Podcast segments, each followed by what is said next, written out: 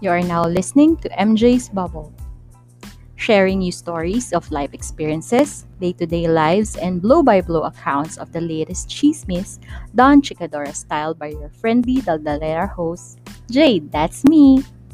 Come in and join me in my bubble as we talk, laugh, cry, and learn in today's episode.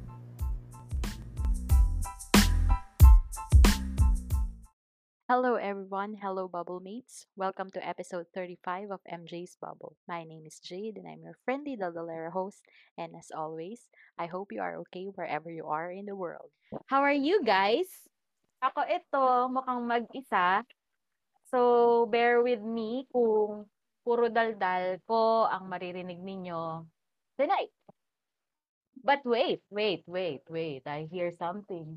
Teka, teka, sino yon? Sino yon?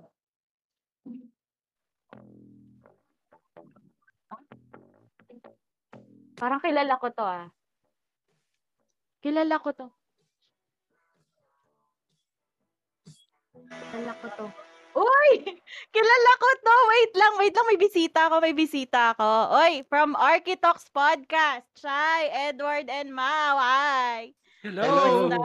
Hello! Hello! Nakikiano kami, nakiki...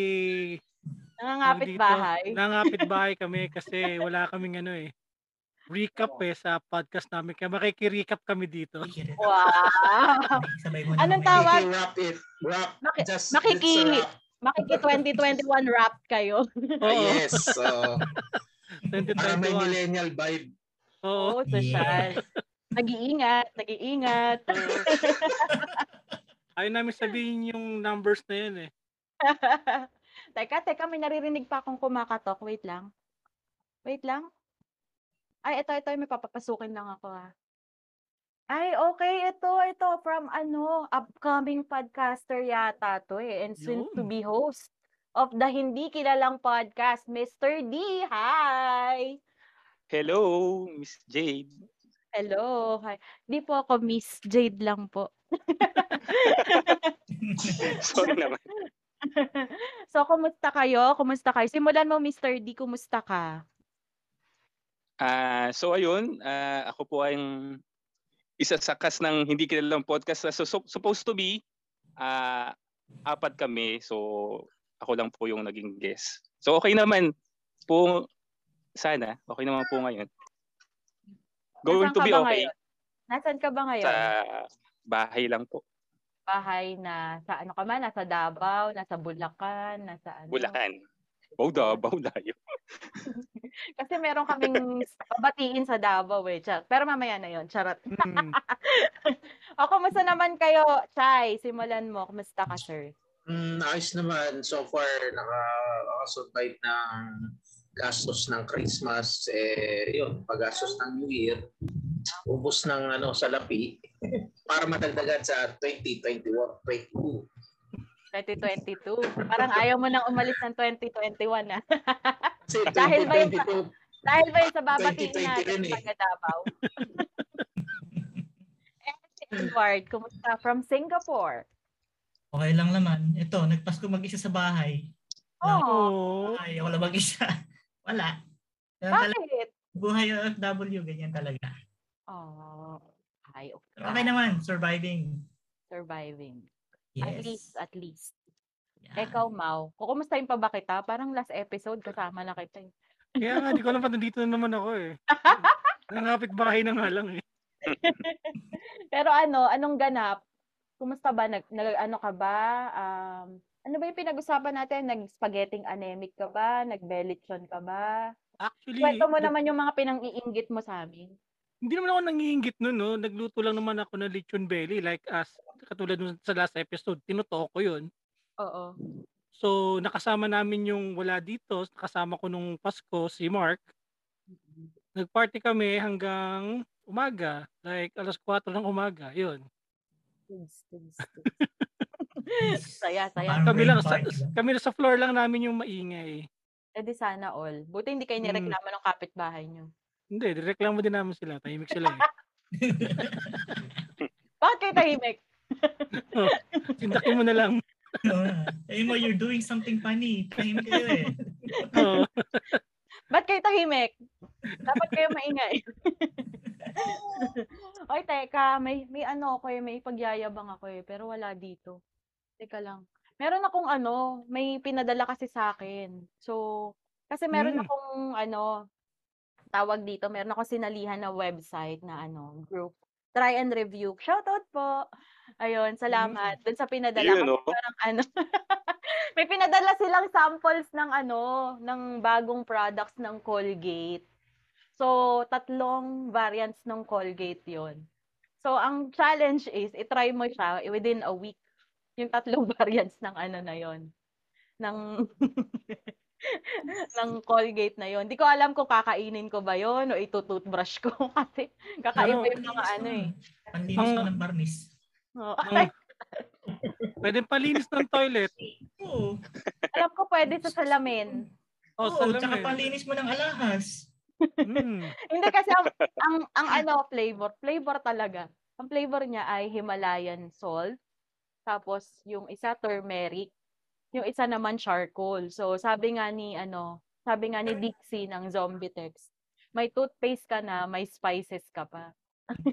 At ano Jade, no, dahil diyan no, mag-aano tayo. So meron kang ano, may baon ka. Yun, no? Yun. Ayun, hanggang dito, dinala mo yan. Yan! Ayan, ayan. So, welcome to Archi Talks, everyone. Hindi talaga M J's Bubble to eh. Hindi, hindi kasi nga, di ba, na, naano yung flavor yung about sa Himalayan salt, Oo, turmeric. Uh, gin, turmeric, ginger, uh, turmeric at saka yung charcoal, di ba?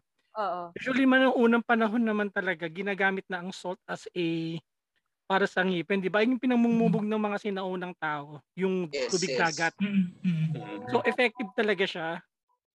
Tapos yung sa turmeric naman, kasi ang turmeric kasi meron siyang anti-inflammatory ano, na, um, tawag dito, compound. na chem- compound, sa chemical mm-hmm. ano, compound. Para once na ginagamit mo, nag- nag- nag-heal na rin yung swollen ano mo, gums mo. Oh. At sa charcoal naman, ano naman siya, nakakapag nakakalinis nga siya na without damaging the enamel ng your ng iyong teeth. Yeah. Oh. So Colgate, kunin niyo na kami. Dahil diyan. Eh buti ah, na lang ano. Meron okay, pa isa so... ano, nung bata tayo, 'di ba? Natatandaan niyo pag inutos inutosan tayo bumili. Ang sinasabi sa atin, bumili ka ng Colgate, Colgate. Hindi ka bumili ng toothpaste. Ah, so household yeah. name talaga si Colgate. Ah, Colgate. Oh. So Colgate baka naman. Oh, baka naman. Baka naman. Padala kayo sa Bulacan, sa San Canchay, location mo. Las Piñas. Kami din po. Las Piñas, sa Singapore, oh. at sa Macau. Pwede naman mm. yun eh. Unilever. Unilever lang naman yan. Alam niyo ba yun?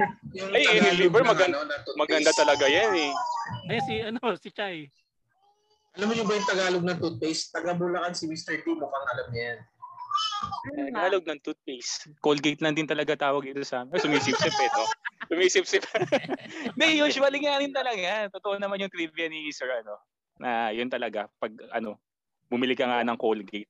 Tapos, pagdating sa bahay, pagdating sa bahay, kahit anong paninda yung binigay, minsan close up. Sa, minsan tapos, hindi na tatanong na, oo, hindi na ita, oh, yun yung Beam. Hello, so, Beam. Kumusta naman? Opo. Hello po, Beam. Baka hindi po kami padalan ng Colgate. Okay na po kami sa Beam. Teka lang. Baka mamaya bawiin nila yung product. Doon muna tayo sa Colgate. Ay, sorry, sorry. Ay, bawal po. Colgate lang tayo. Hindi, Colgate talaga. Colgate naman talaga. Ang household name talaga. Bumawi. Ayun. Ang daldal ko. Ang daldal natin. Anyway. So, yun. Nakangapit bahay lang kami, ha? Oo nga eh, pero sagarin natin, sagarin natin. Since nagpasimula tayo sa pasasalamat, ano ba yung ano, sa tingin nyo ba, naging fruitful ang twenty twenty-one sa inyo? Simulan mo, Edward. Well, sa akin naman, at least uh, sa dami nang natanggal sa trabaho ko, hindi pa rin ako natatanggal. So yun, okay pa rin. Sa da- kumbaga, ang taas ng rate ng tinatanggal dahil sa COVID, dahil marami na apekto ng businesses, well, pa rin naman kami. So, maswerte, may trabaho pa rin. Accomplishment na yun. Kumbaga sa amin, malaking bagay na float pa rin, nagpo-float pa rin kami kahit ganito ang sitwasyon. Mm-mm. Ikaw, Mau, in summary, fruitful ba ang twenty twenty-one sa'yo? In the line of podcasting, yes, kasi naka, naka, naka one year na rin kami ng full circle ah. ng, ano, ng new year. Wow! So, lumalabas din kasi yung nagawa naming episodes with or without Edward and Chai. So, nakagawa kami ng seventy episode. seventy-five episodes. Kala ko for a year. Episode mark na kayo. Yes, nakakuha na yun, isa pang achievement yun na naka-one hundred kaming episode na hindi namin alam. Oh. 'Di ba? Nag-enjoy lang. Nag-enjoy lang kami. Nag-enjoy lang. Mm. Are you taking notes, Mister D? Oh, 'di ba? May tickler ako actually ngayon. Susulat. Very good 'yan. Very good notes eh, no? Oo. Ikaw naman, Chai, are you do you feel that twenty twenty-one has been fruitful for you? Yes. Pag-iyak. Oo. Oh, oh, dahil una, uh, una, hindi ako nawala ng trabaho or pinagkakitaan per se. Tapos, yung mga advocacy na gagampanan ko naman, eh, ito pa nga, na, na-elect pa ako sa, na, as uh, president ng organization namin. Dahil sa effort na ginagawa ko uh, sa mga activity. So I think it's fruitful. Lahat, lahat ng uh, lahat ng effort, lahat ng ginagawa, nagkaroon ng magandang result in a way.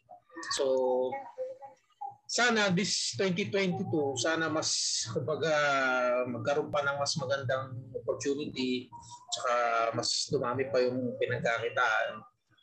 I'm hoping kasi may in-invest tayo sa ano eh, nag-invest tayo sa mga nagde-venture tayo sa mga cryptocurrency. So oh, sana makabili tayo ng you know, Raptor. Kala ko mag-sponsor ka ng bagong mic, charot. Sir, balato sa Ethereum ah. Ay, hindi, uh, bago yung uh, pinasukan ko eh. So sana ano maganda. Shiba, I- Shiba Inu ba to? Hindi, hindi rin. So, Ay, maganda ka. Ah, so, nasa umaga, list cross, top ano ba, cross, cross finger pa kung ano, kung maganda yung result. Sana. Ikaw, okay, Mister D. Ikaw naman. What do you think about twenty twenty-one? Okay. Has it been fruitful? Akala ko ako yung ilalas. Nakakayak yung akin. Ayun, uh, starting of twenty twenty-one naman, uh, thankful naman kasi nung nagbalik ako na as employee, madali naman ako matanggap, nabubudol sila sa resume ko na may ten years experience. Kaya lang, uh, nung medyo dumating na yung Vermont, uh, medyo naging sad na yung aking taon. Uh, dahil kay COVID, syempre. Yun. Pero and long story. Ako kwento mo. Ngayon na ba o mamaya? Ikaw, bahala ka. Gusto mo kasi... Magsisimula pa lang tayo eh. Iyak na ba tayo agad? Charot. Oo nga eh. Dapat pang pinari yung kwento ko eh. Mamaya. Hindi, ayun. Na-experience ko kasi siya ng Vermont. Then, uh, over, uh, punong-puno yung mga ospital. Then, mahirap lang talaga uh, siya mentally. Uh, pag mm-hmm. ikaw na yung na-COVID, then, kailangan mo nang itakbo sa ospital. Mm-hmm. Ang masama pa nun, sir, sa tsaka ma'am, naitakbo pa ako ng una sa public hospital. Then, kasi yun lang yung available eh. Then, ang nakakatrauma lang doon is pag pagpasok mo, makikita mo yung scene na ang daming di nakakahinga, may naghihingalo. Di ba? Parang, parang torture. Parang torture na, minsan, ikaw isipin mo lang din, gusto mo silang tulungan, ano ba magagawa mo. Pero, pasyente ka rin din naman. Ayun. Gano'n ka ano yung, ano mo, yung COVID mo, yung kalala, yung, ibig sabihin, para daling ka sa hospital, sa, os, sa, uh, sa hospital, ibig sabihin uh, hindi ka na nakakahinga.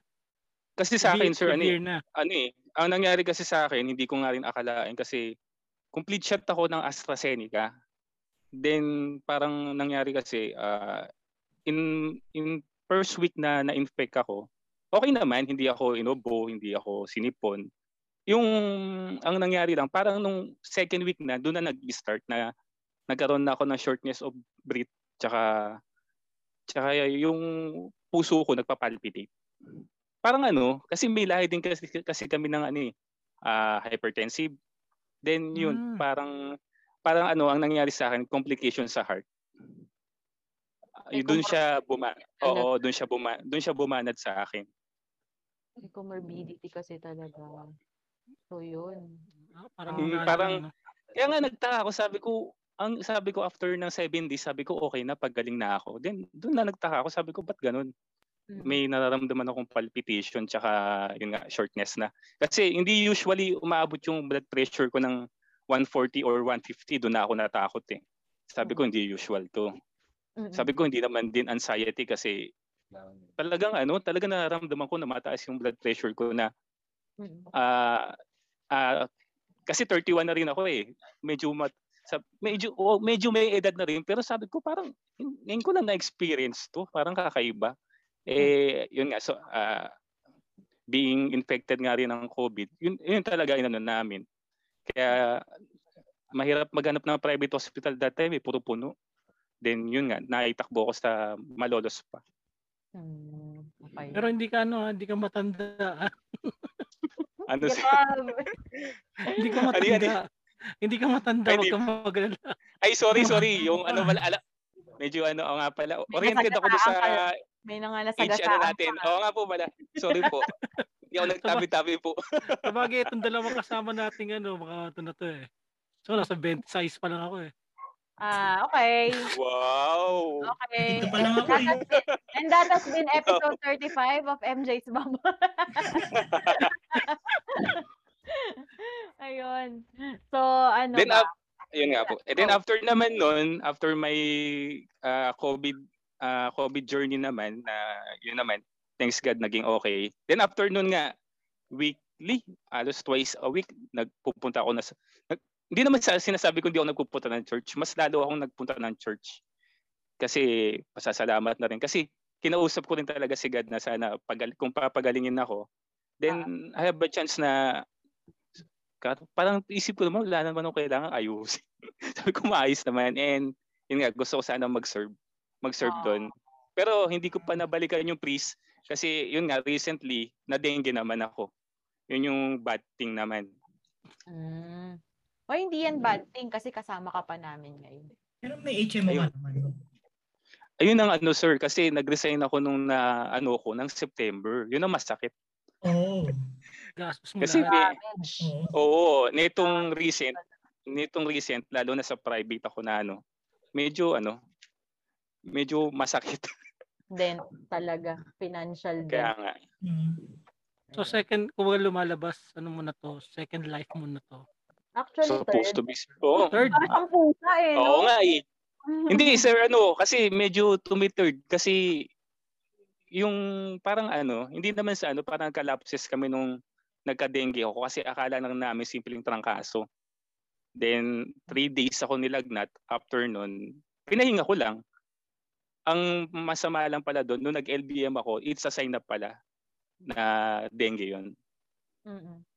Kasi, tapos, the, the ninth day, ah, the seventh day na nasa, ba- seventh day na nasa bahay pa rin ako, doon na ako nag-bleeding. Ibig sabihin pala na mababa na yung platelets ko. Si Chay, na-dengue ka din, Chay, di ba? Mm, hindi, hindi. Uh, yung mga anak ko na-dengue. Mm. Pero mm. hindi pa ako na-dengue.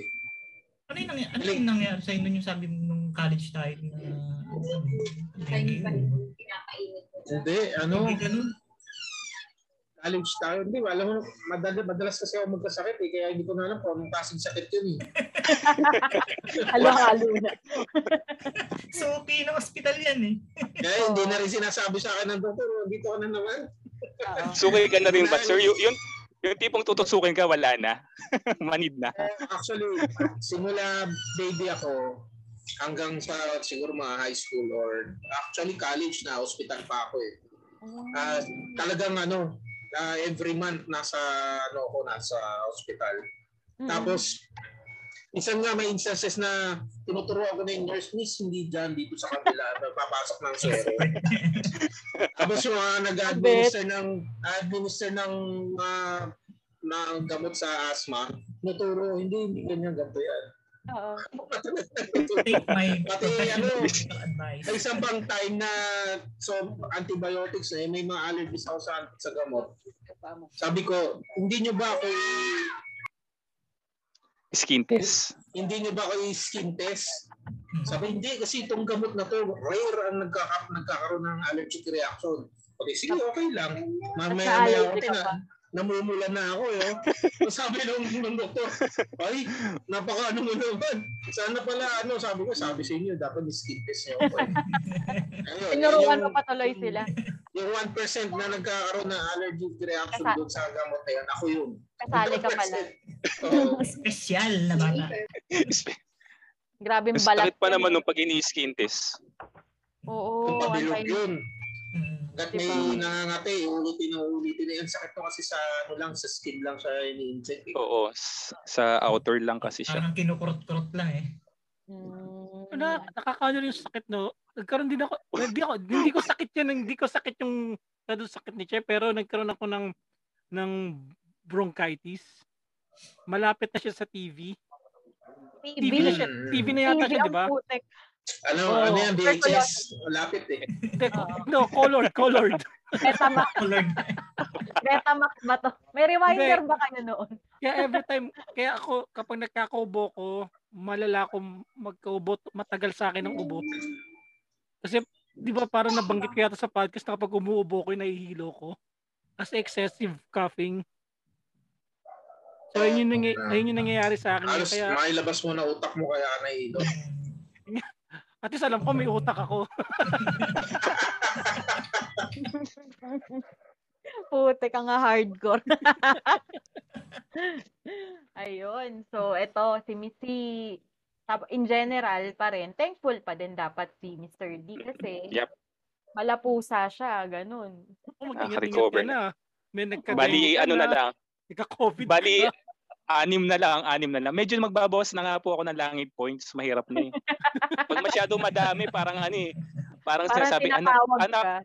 Bumalik anak, ka tara, na. Anak, ako, ako na, na, tara. Putek, wag. Ayun. So ako, ako ba, ano ba, wala, ganun din. Um, hindi naman sobrang, kumbaga yung parang in-envision mo na sobrang perfect. Wala naman perfect eh, no? Pero thankful pa din. So, yun. Para kasing, yan, parang COVID nga din. Dahil sa COVID, kala namin matutuluyan na si airpot eh. Na-experience ko din yung mahirap yung ospital eh. Tapos, yung ang problema dito sa mga private hospitals dito sa Manila, para i-admit ka nila at no down assurance. Muna. Down muna. Oo! oo. Mm, yun naman talaga. Sige. Sa public hospital, may kailangan may backer ka. Oo. Yun, gumamit din kami doon. Buti na lang, may kakilala kami, head nurse ng isang department doon sa public hospital na yun. Pero tsinatsaga naming puntahan yun. Parang, yung pinakamalapit na hospital sa amin is parang kaya ng fifteen minutes, ten to fifteen minutes lang. Yun, siguro mga one hour na biyahe na walang traffic ka. Ibig sabihin, medyo malayo siya. Malayo siya. Tapos yun nga, kung sanay ka Saint, sa Saint Luke's na... Saint Luke's ba yan? Global. Nag-name drop na. Hindi ako magbe-blip. Totoo yung sabi, totoo yun yung sabi ni Sir, kailangan pag sa public, kailangan may backer ka. Which is supposed to be, may backer din ako. Kaya ako nadala sa public. Kung wala, nako, malamang G G. Parang ako nag-hospital shopping. Oo. Kawawa talaga yung mga... Yun daw ang kawawa yung natnan ko. Kawawa talaga yung naka-experience. Dapat talaga, meron tayong hospital na ano, madaling mag-ano kayong, madaling mag-commit ng tao. Mag-commit, mag-ano ng tao. Mag-commit. Mag-commit. Mag-commit ng ano. Commit. Mag-admit. Admit. Mag-admit ng ano, ng mga tao. Kasi di ba parang, nakakaawa kasi pag kunyari, yung, yung, yung tinatanggihan. Oo. Actually, hindi naman nila intention tumanggi. Mm-mm. Para that time kasi, kasi sir, punong-puno na. Oo, wala. Oo, kumbaga kasi. Punong-puno na talaga. Kasi, kapag yung yung mga E R nila nagiging COVID ward, kapag overwhelmed ka doon na non-COVID ka, ang tendency nila, doon ka mahahawa. Yun. Mm. Nakakatakot din pumunta ng ospital. Mm-mm. So, yun. Teka lang, before, before tayo mag-delve dun sa mga personal ganaps natin, ano ba yung mga, ano, bigyan nyo nga ako ng mga, kasi ang daming naganap eh, hindi lang naman sa personal lives natin. Daming naganap sa Pilipinas, ang daming naganap hmm. sa mundo. Ano yung mga favorite nyo? Bigay nga kayo ng tatlong favorite nyong ganaps nitong twenty twenty-one.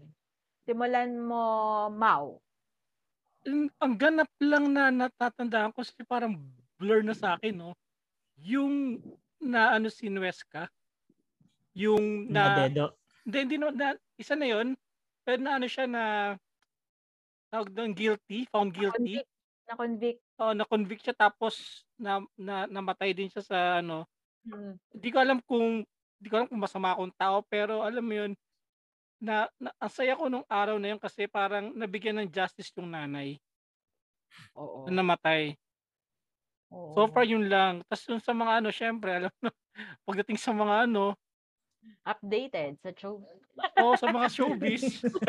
Yung ano, yung tawag dito, yung yung pagdating sa, yung oo. Sa, kay Arjun at saka kay ano, kay, tas, tas na ano pa si A J Raval, di ba? Yung mga ganun pa. Ang la- anong lesson? Anong lesson diyan? Anong lesson mo diyan sa ano sa yung kay kay Kylie, kay Aljur, kay tsaka kay A J? Anong naging lesson sa iyo?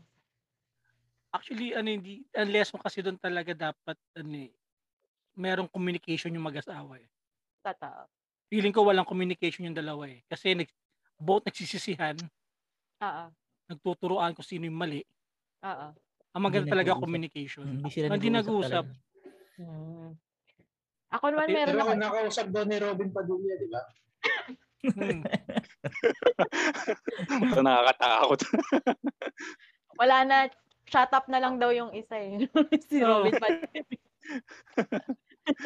Ameme na lang eh. So yun yung ano mo, yung mga um, favorite mong Uh, ganap out of your personal life na yun. Ah, eto yung ano, yung pakilala ko yung mga ano, yung mga ibang podcasters na alam mo yung nakakolab, yun. Mm-mm. Yun. Eka lang, yung mga ano muna, world happenings, tsaka ah, world happenings. Hindi ba, past podcasting world? No. Okay, nilusot. Ayun. So yun na yun. Oh, so far, yun. Di ako masyado ano sa news talaga eh, pero ano ko talaga, alam mo by myself lang talaga at saka yung itong mga ginagawa natin. Ito, ito lang ang mundo ko eh. Totoo, totoo. Gets hmm. naman yan. Gets naman. Ikaw, Mister D, ano yung mga tatlong uh, ganap sa mundo, sa Pilipinas, na favorite mong nangyari or talagang nag-impact sa'yo this twenty twenty-one? Medyo mahirap to kasi puro ano uh, nung naghiwalay si Paolo at si L J kasi aww. May pag-asa na ako. Ay. ay, ay, ay, ay, ay, ay, ay, hindi pala yun. Hindi, uh, ano. Kanino? Isa lang yun. Kanino? Sige, Robin. Kapal eh, no? Kapal. Hindi, siguro, hindi ko masabi na marami kasi mas mas maraming pangit na nangyari sa akin ngayong taon. Gusto ko na nga sanang iwan lahat. Sana oh. Sa January first eh. Oh, sa twenty twenty-one, Pap- iwan na talaga lahat yan. Oo, oh, sir. Papausukan ko yun ng insenso yung sarili ko, yung tipong usok na usok. Para matulog na. Susunugin natin ng twenty twenty-one, to. Susunugin natin. Meron tayong update dyan, ha. Nasa Boracay daw si Paolo, tsaka si, ano, yung friend uy. Niya. Boracay as a friend. Oo. As a friend? Yeah. They're, they go there as a friend. Sana lang. All my friend, di ba? Yeah. Sana all may pang Boracay. Totoo. Sana all may ano may tiyaga mag ano ng requirements. Anyway. Oh, yun lang Mister D. Tatlong um, tatlong pangit na nangyayari na lang o tatlong magaganda nangyari. Kahit ano, ganap sa Pilipinas, ganap sa mundo na nag-impact sa iyo or parang parang ano, parang nag-summarize ng twenty twenty-one mo. Ayun siguro being masyado akong nanonood sa mga Olympic, yun, natuwa nung nanalo si Heidelin. Mm, yeah. E, gold. Natuwa pero nainggit dahil may pirigas po siya na sana eh. Sana all. Sana all. Oo. Na may, may, libre din siya ng lipad. Ano pa ba? Oo, oo, ang daming libre. Libre din siya ng kondo. Oo. Ayun. Kakasal pa, uh, engage pa. Na-engage engage pa. pa. Oo. Mm. So ngayon nga, nagbubuot-buot na ako eh. Pagkagaling ko, bubuot-buot ako. Galing ko na si Miss no, Heidelin. Si Miss Heidelin. Then pangatlo siguro, ayun, na good news na nababawasan naman yung kaso and good. Sa, sa mga search ko, medyo yung Omicron naman daw, Uh, nakakahawa siya pero medyo maganda naman kasi parang hindi siya masyadong lethal, kumbaga. Okay. Ewan ko lang kung tama yung ano, nabasa. Sana totoo. Ayun. Ayun. Sana totoo. Kasi thirty, thirty mutation daw siya. Hmm. Hmm. Ikaw, Edward, tatlong happenings sa mundo or sa Pilipinas na medyo nag-impact sa twenty twenty-one. Yung ano, yung ano, alam mo yung nag-emerge yung grabing Delta virus, uh, Delta variant sa India. Oo. Kasi mm. hindi ko, ma- meron ako nakitang vid, ah hindi, picture siya ng kung gaano ka-worse doon na to the point na yung uh, nanay nila, patay na, ang ginawa nila, inangkas nila doon sa motor, inipit nilang dalawa, yung kapatid niya yung nagda-drive, tapos sa pagitan nila yung nanay nila na nakas- nakaganon doon sa balikat nung nung ano nung kapatid niya nagmamaneo, tapos inaalalayan niya yung katawan ng nanay niya sa likod. So parang sa akin napaka-harrowing nung ano na yun, nung image na yun eh. So makikita mo tapos yung yung funeral pyre na ang dami, as in rows and rows and rows and hundreds and hundreds of uh, ano. Oo. Yun. Tapos ano pa ba? Yun lang ang naalala ko na matindi yung impact. Bukod doon sa Pilipinas naman kasi well, politics is always the same naman din. Uh, yun nga lang, nakakatawa is early, yung early campaigns nila. Uh, yung mga, ano na, yun yung mga nakikita ko ngayon eh. At the same time, kung showbiz naman, eh, wala. The same as, ano, may pag-asa na kami kay, ano. Dadagdag ko lang, no? Dag- Ganyan yan. Naka, nakapila na, nakapila pero, na din. Pero hindi na pwede, may asawa na ako and I love my wife. Dagdag dag, dag ko lang dyan, no? Um, ngayon kasi, itong taon na to, naglabasan yung mga, parang bumalik yung mga bomba films. Oh, yeah, yeah. yeah. Diba? Sa, sa Viva Max pa yan. Sa Viva Max, diba? Nagbalikan, diba nagbalikan na, diba? Naglabasan na naman yung mga, yung nagpapakita ng ano, ng, ng ano ba? Pwede ba sabihin dito? Nagtatopless. Nagtatopless, di ba? Bleep. Di ba? Ayun yung ano ngayon, ayun yung parang naging trend ngayon. At saka yung ano, hindi pagsagot ni Paolo Conte sa manager niya si Lolit Solis. Talagang si Paolo Conte na yun na ano ah. Kasi nasa Bora siya eh. Ikaw, Chai, mga ano, world or Philippine happenings that impacted? Siguro sa akin, yung world event na, yun nga, marami nang naniniwala sa science, hindi lang sa, hindi na sa conspiracy theories, sa chismis. Actually, ngayon siguro, mas marami na, hopefully, uh, mas marami pa rin magpavaksin kasi hindi tayo titigil pag gani. hindi nagpapa, nagpapabaksin yung COVID. Actually, sabi sa U S, uh, depende sa states, uh, merong mga states na hindi eighty percent vaccinated. So, yung Omicron sa kanila talaga nag-spread.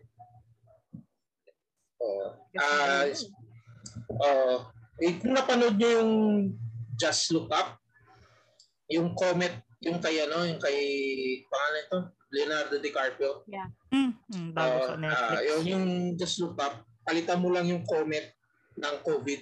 Yun yung nangyayari sa Pilipinas ay sa buong mundo eh. Amerika. Oo. Uh, uh, sa pangalawa, siguro world events kasi hindi ako masyado yung na, na, ako natatawa lang sa mga politicians yun. Ang gagaling nilang manira. Parang talaga showbiz ang dating nila.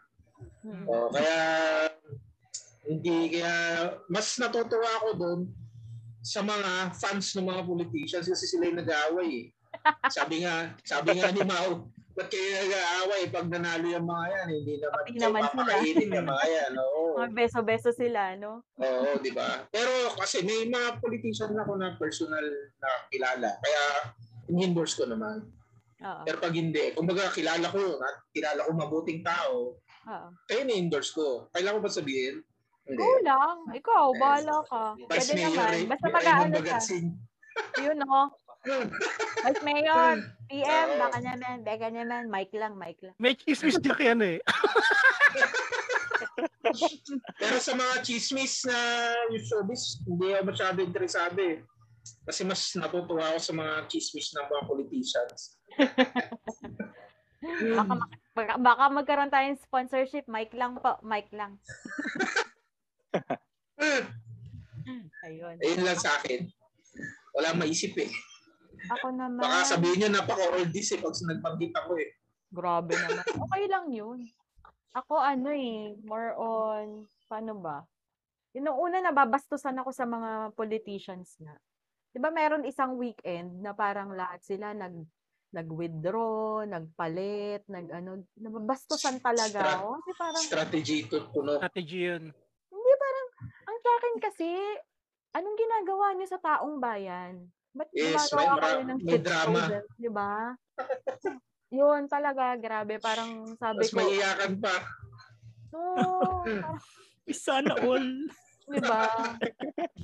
Magawa ng shit show, tapos parang ini-expect nila magkaroon ng matalinong, matalino in their own words na mga botante. Ginagawa nyo nga kaming bobo. Parang ganun. Yun. Isa sa mga yun, naiinis talaga ako sa estado ng politika ngayon. Dito sa Pilipinas. Yun naman talaga gusto nilang gawin eh. Maging bobo ang Pilipino eh. At least pinapakita nila yung mga tunay nilang kulay, di ba? Kung ano man yan. Kung ano man yung... ko, ano eh, parang naiwan pa rin sila dun sa uh, walang social net, uh, social, ano tawag ito? Social network ba yun? Social media. Oo. Uh, naiwan pa rin sila dun sa media na na corporate, kumbaga, kung ano lang sinabi nun, o tatanggapin ng mga tao. Pero actually ngayon, nakalimutan nila may social media. Kaya na mag-inquire ng mga tao, kaya bumusisi. Kaya na rin makipagdebate at kaya na rin magbigay ng mga tao ng sarili nilang opinion. Oh, mas madali na mag-voice out. Oo, oh, mas madali na mag-voice out. Lahat ng katulad na ginagawa natin. Eh, hmm. dati, yung, yung strategy nila, yung campaign ano nila, strategy, ganun pa rin eh. Same as before. Parang feeling nila, parang tingin nila, tanga pa rin yung mga tao, pero tingin ko hindi na.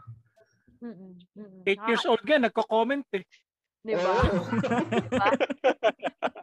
Diba? Tapos, ano pa? Ah, medyo meron akong mga ano, yung mga showbiz hiwalayan na nalungkot ako. Yung si ano, yung si Konsunji, tsaka si Mag- Maggie Wilson. Ah, alam ko si ano eh. Ghost, Ghost, Cynthia, o tsaka Will Dasovich. Oo, si Will Dasovich. Hindi nakakala ko sasabihin eh.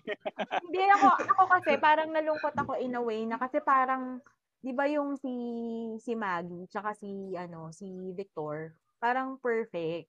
Tapos, di ba parang, di ba Kenkoy si... Kasi pag nakita nyo yung post ni Victor Konsunji, sobrang per, parang ano siya, Kenkoy siya. Tapos kasi lagi niya sinasabi na Instagram husband, boyfriend siya, ganyan. Na ano, na parang, parang na-realize ko, wala talagang perfect sa social media. Di ba? Sorry, kasi hindi ko sila kilala eh. You can all, Sorry. you can post about everything, everything about na ano, parang picture perfect kayo in a relationship. Pero kung, pero in reality pala, parang ganun pala yung ano. Parang yun lang. Weird lang. Oh, yun lang. Kasi pag, pag mga ganyan yung mga relationship sa social media, actually, sa totoo lang, hindi yan ilalabas kung hindi manufactured. Oo, hmm. di ba? Although, masyado sugar-coated talaga. So, so sinasabi mo, Jade, eh, si Heart Evangelista at naka si, ano, si Cheese. Si Cheese, eh, maaari pa? Um, I have the right to remain silent because I invoke my can be used against me. I invoke my rights. Baka makancel. Hindi naman, parang ano lang, hindi kasi, parang, yun nga, nalungkot lang kasi ako na ang gan ako nakikitan kasi ako sa kanila. Nakikitan ako kay Victor Konsunji. Kasi ano parang, 'di ba, magnet siya, construction magnet, mm. tapos na ano siya. Tapos 'di ba ang sobrang sizzling hot pa nung prenup nila ni Maggie Wilson, tapos parang ang saya, parang ang saya lang, tapos parang biglang malalaman mo, bigla silang naghiwalay. Bakit ba sila naghiwalay? Di nila sinabi, pero parang may lumalabas ngayon na update daw na parang third party. Hindi naman third party. May may lumalabas na third party, hmm. pero parang ano, ewan ko kung sino may problema, yung una yung babae, hmm. pangalawa yung lalaki yeah. naman daw. Yun gano'n. Parang labas, hindi third party kundi third gender ba? Lang. Si Chay po yun, ay, di po yun. Hindi, actually, hindi ko makilala mo yun eh. Nag-speculate lang ako. Hindi, Jade, no? Huwag kang malungkod doon sa mga hiwalay na ganyan kasi sila, nalala, nalalaman mo kasi, meron silang Instagram, kilala sila, Uh-oh. Pero sa mga normal na tao, naghihiwalay ang mga tao na taong normal. Oo. Yung mga nasa laylayan at saka nasa middle, Uh-oh. naghihiwalay yan. Pero hindi mo lang alam kasi wala silang Instagram. Mm-mm. Malalaman mo lang yan kapag nanood ka ng ano eh. Ang Rapi Tulpo eh, ng Wanted sa radyo. Malalaman yan eh. Totoo, totoo, totoo. Diba? Na, yung mga ganitong mga klaseng tao, naghihiwalay din pala. Diba? Nangyayari to sa lahat. Oo, diba? Hindi lang sa mga, yun, sa mga mga sikat, mga famous, di ba? Oo. Hindi, I mean, yeah. masyado kasing naging magnified sa kanila. Uh, yun, yun, sa kanila. Oo, masyadong naging mag... Kaya yun lang, parang lesson for me is that not all you see in social media is good. Tapos, hmm. yun nga, kasi parang... ano, ba, parang may sinasabi nga sila na, eh, although hindi naman doon nag-apply sa lahat, na baka kasi do not be, believe everything in social media. Hmm. Yun lang. Baka kasi hmm. tayo, ginagawa nating standard yung nakikita natin sa social media. Hindi natin, hmm. what la, hindi natin alam what lies behind the scenes of that shot. Diba? Baka mamaya, parang ganon. Kala natin, okay sila, tapos bigla sila mag-a-announce ng hiwalayan. Ganon. Yun lang. Tapos ano ba yung pangatlo ko? Ano ba yung pangatlo ko? Pangatlo ko yung ano, na, basta lag, in connection to politics, naiinis pa rin talaga ako sa mga bastos na politiko ngayon eh. Parang dati, dati wala akong masyadong, ano, wala akong, ayoko na silang pakialaman. Pero ngayon kasi parang, hindi ko lang matake na, knowing na sinabi nga ninyo kanina, na matalino na yung voters ngayon, their social media and everything. Parang ang tingin nila sa atin, yung mga bobo pa rin tayo. Yun lang. Yun lang yung ano ko. Yung realization ko ngayon. Yun. So, yun. So, kap- kapag may com- commercial na lumalabas nila, nakikringe, nakikringe ka. Oo. Oh. Oh. Paano pag may sumayaw? Paano pag may sumayaw ulit? Pag may na... Ay! Alam nyo ba nung senatorial elections, tapos nanalo yung nagbudots? Mm. Mm. Alam talaga ako, nag-ano ako dun sa ano nila. Nag-ano ako sa page na. Kasi nag-a-announce na siya, nag- nagpapa-thank you na siya na salamat po sa tiwala nyo and everything, ganyan, ganyan, ganyan, ganyan. Tapos ang daming reacts, ganyan. Ay, nag-comment talaga ako doon. Salam, ah, P I po kayo with feelings. Oh, di dumagdag ka sa ano niya. Kasi na-apektuhan ka eh. Oo. Na-apektuhan ka eh. Nakakainis kasi. Oh, wala kasi... Walang, walang platapormang nilatag, sumayaw lang. Maganda tapos... kasi yung steps niya. Hindi mahirap gayahin, kaya ganun. Hindi niya ba, hindi niya ba napansin niyo yun sa mga feed niyo? Minsan may lumalabas na ng mga parang political ads. Oo, meron na. Kinagawa ko, nire-report ko siya as ano, nire-report ko siya sa Facebook as spam or as ano. Misleading. Uh, may, ano ba ginagamit yung isa? Uh, as misinformation, parang ganun. Uh, misleading information, ganun ang inaano ko. Kasi parang, too early pa para magano sila pero nag nag-ano sila mga paid paid advertisements. Oh, boost, di ba? Nag-boost na agad. Yeah, yeah, yeah. Mm-hmm. Merong kasing ano eh, may malinaw na parang parameters kung alin yung campaign versus hindi. Mm-hmm. Kaya nagagawa nilang magpalabas ng ganyan. Loopholes. Dahil hanggat hindi pumapasok dun sa parameters ng campaign, hindi Wait, pa yan campaign. Mm-hmm. Oo. Pero it's advertisement obvious. Pa rin. Oo oh, naman. Yun nga, kaya parang ano nga eh, nasa media corporate pa rin sila, corporate media pa rin na hmm. ginagawa nila tanga yung mga tao. Pero Jade, uh, hindi pa rin tumatalino yung botante. Tumatalino lang yung social media. Oo. Ay, makikita mo naman yung after election eh. Hmm. Yun nga yung ano ko eh, yun nga yung parang sa lahat ng mga nakakausap ko kasi mas, mas yung tra- naging trabaho ko ngayong twenty twenty-one, mas marami ako nakakausap eh. Tapos, mas marami akong exposure sa mga angkas drivers, sa mga taxi drivers, sa mga guards, ganyan. Hmm. Tapos, sinasabi nga nila yung frustrations din nila sa current na administration, sa mga nakarang administration.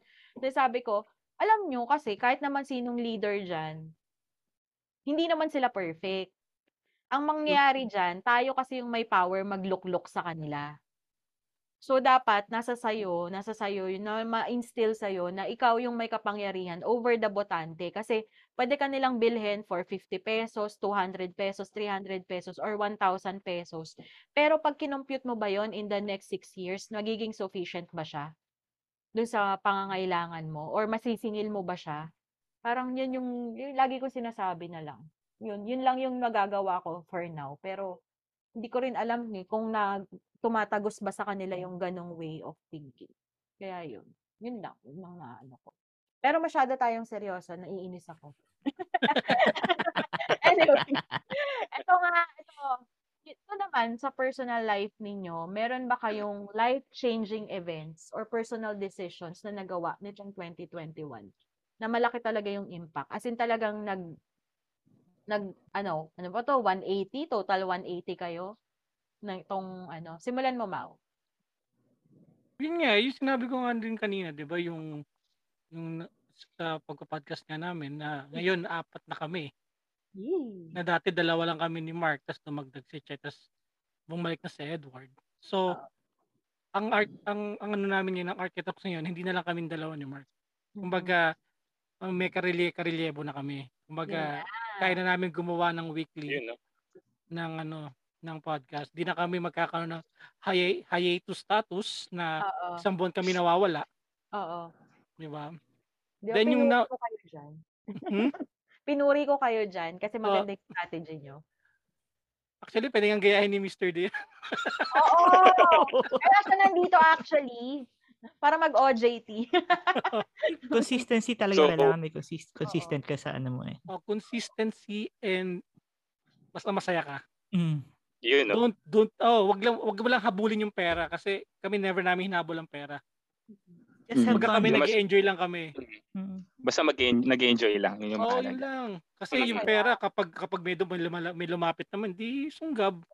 Di pag wala, di wala. Kami organically naman eh. Kung may darating, may darating eh. Pero, kumbaga, ang ano mo is, kailangan mahal mo o gusto mo yung ginagawa mo talaga. Importante. As a number two ko naman, di ba, nalaman nyo naman na yun nga, noong twenty nineteen, nakalipat na ako. So, yun nga, ngayon medyo okay na ako doon sa kumpanya na medyo nakukuha ko na yung ano namin. Mayaman ka na, gano'n. Yung dynamics, di ba, na pwede pala umuwi ng maaga kung gustuhin ko, oh, di ba? Pwede palang di mapuyat. O, pwede palang di mapuyat. So, ayun, di lang talaga total one hundred eighty degrees, naging three hundred sixty degrees kasi nakakagawa na ako ng mga ibang bagay. Which is, minsan nga, nag, meron kaming ganun minsan na nag-chat kami ni Jade na kung kung paano gumana ang utak ko, nalalaman ni Jade kung gaano kaano ang utak ko. Oo. Sa mga paggawa na kung ano-ano. Oo. Mga bagay na... Marami siyang nasi-share. And number... Nasi-share. And number three, palagi ko, ano lang, siguro yung, yun lang, ah, uh, yung, di, nilower ko yung, ano, tama, pwede, kasama ba yun? Nilower ko oh. lang yung standard, nilowered ko lang yung standard ko. Mm. Sa lahat ng bagay. Hindi ko, hmm. kasi dati, may high standard ako na, na kailangan ganito, kailangan ganyan. Ngayon, binabaan ko na kasi dati, ang pag-i-edit ko, talagang inabot ako isang araw. Hmm. Ngayon, oras na lang eh. Isang oras, tapos na yan eh. Kasi alam ko na yung gagawin ko eh. Isang oras na lang ako nag-edit ngayon, hindi katulad dati na inabot ako ng isang araw. Hmm. So, yun lang din yung, yun din yung nangyari sa akin ng ano, yung pangatlo, pangatlo ko, yun nga, hmm. na yung time management. Okay. So, kasi, may, may command ka na ng time mo ngayon. Oo, oh, kasi ngayon, hindi kasi biro gumawa ng podcast talaga. Oo. Si, di ko alam kung sino makapagsabi na napakadaling gumawa ng podcast. Eh, di yung wala. May mga producer, charot. Pero kailangan pa rin gumawa ng ano, content. Oo, Siyempre, oo, kailangan mo mag-isip, eh, diba? diba? Mm. Oo, oo. Ayun. Si ano, Edward?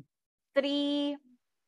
three life-changing personal events or decision done in twenty twenty-one? Sa akin naman, ano lang eh.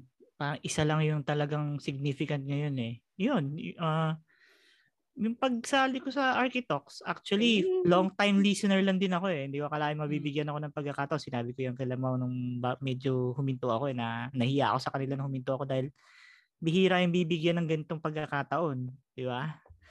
And then, na, na, ano naman nila na na ano naman nila na pwede no okay naman pala pwede Uh-oh. pwede pwede ako sumama.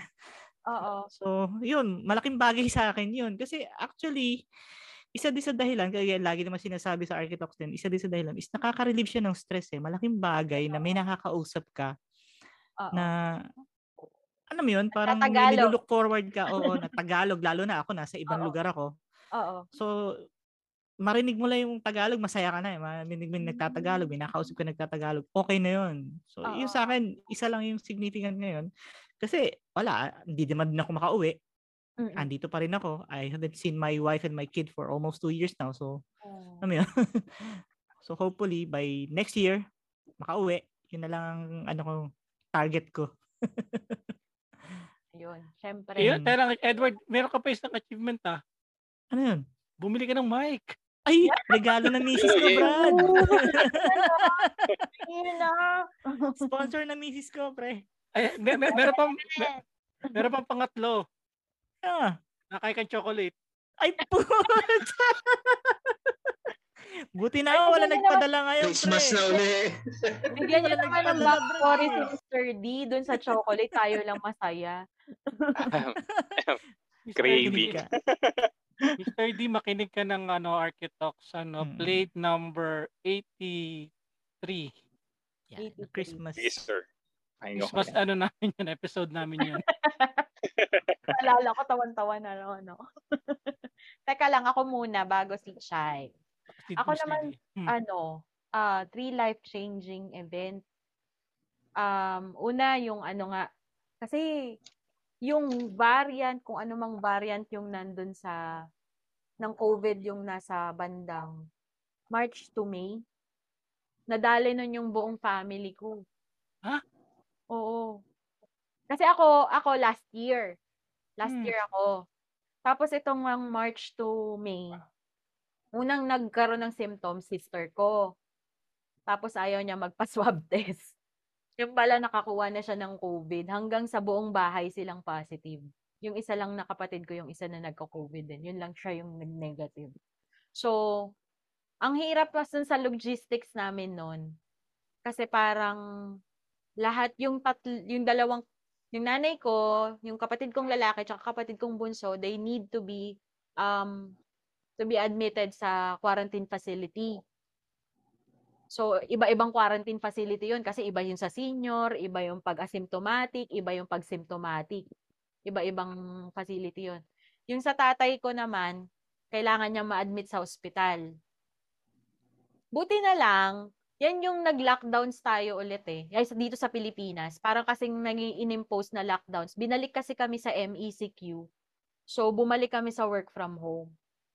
So, nung time na naka-quarantine sila, tsaka nasa ospital yung tatay ko, nasa, naka-work from home ako. So, gagawin oh. ko, tatapusin ko lang yung trabaho ko for the day. Lahat ng documentation ko, lahat ng calls ko for the day. Then, takbo na ng ospital. Then, ako rin yung gagawa ng logistics whatsoever kung ano pa yung kailangan ng mga nasa quarantine facility. Yung tipong ano, Um, dumating ako sa point na since public hospital nga ito, dumating ako sa point na since nasa E R pa lang yung tatay ko, wala pa siya sa room. Kasi ang tagal nun eh. Yung experience na matagal ka sa E R, nag-aantay ka na ma-i-admit siya sa room. Kailangan on-call lang yung relative doon. Kung ano may kailangan sa relative, kung ano yung mga ano. On-call ka lang na nandun ka. So parang two days or three days akong natutulog dun sa waiting area. Okay. Nasa waiting area doon, which is rampa ng E R. As in, literal, walang, walang proper na lugar doon. Yun. That's number one. Pero ano, tawag dito, ang kagandahan doon, gumaling siya after after twenty-six days, tapos wala kaming binayaran sa ospital. Oh, that's nice. Oh, kumbaga, di ba yung sabi nila, lahat sila nagagalit doon sa PhilHealth issue. Hmm. Kahit papano, sabi ko, putik. Parang wala akong karapatang magalit sa PhilHealth noon kasi kahit sabihin mo fifteen billion yan, mas na-cover niya yung ano. Kasi ready na akong maubos yung savings ko noon eh. As in, kasi, naanohan ka ng ano, nabiyahan ka ng eighty-six million. Oo, kung ano man yung nawala doon. Naambunan kami. Sumama. So hanapin po yung, yung ano, may napunta po sa amin. Yun. Si Oy, disclose mo yan, disclose mo yan.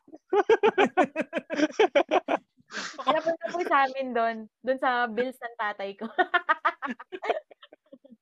Ayun, so ano, yun, yun, yun, isa yun, nag-impact. Tapos parang, sabi ko noon, lahat ng birthday na i-celebrate natin this year, dapat laging festive. Lahat festive. Mm. Birthday ng kung sino man ang magbe-birthday. Kahit ano, kahit pecha de peligro yan, dapat i-celebrate natin. Kasi that's your second shot at life. Mm. Yeah. Ayun. So, yan. Number one. Number two, um, D D S kasi ako for the longest time. Mm. Oo, as in, aminado naman ako ever since. D D S ako for the longest time. Pero, may isang statement si President Duterte na nagpabago sa akin talaga. As in. Yung pa yung jet ski. Jet ski, jet ski. Yung pa yung jet ski. Hindi, alam ko. Sa, ano, may take siya sa bakuna. Nakala ko statement na ano eh. Tang, ina. Ay, parang, parang alam naman natin ganyan talaga. Ako talaga nagpatino sa akin, nagpaano sa akin, nagpa pag ganun talaga sa akin. As in yung parang batok na malupit. Yung take niya sa bakuna na ano daw, yung mga hindi magpapabakuna is papahuli niya whatsoever, paparusahan, kung ano man. Eh parang yung time na yon, nung dineclare niya yon, A three pa lang yung ano, parang yung mga qualifications kasi dito, di ba? So, una, medical frontliners. Pangalawa, senior citizens.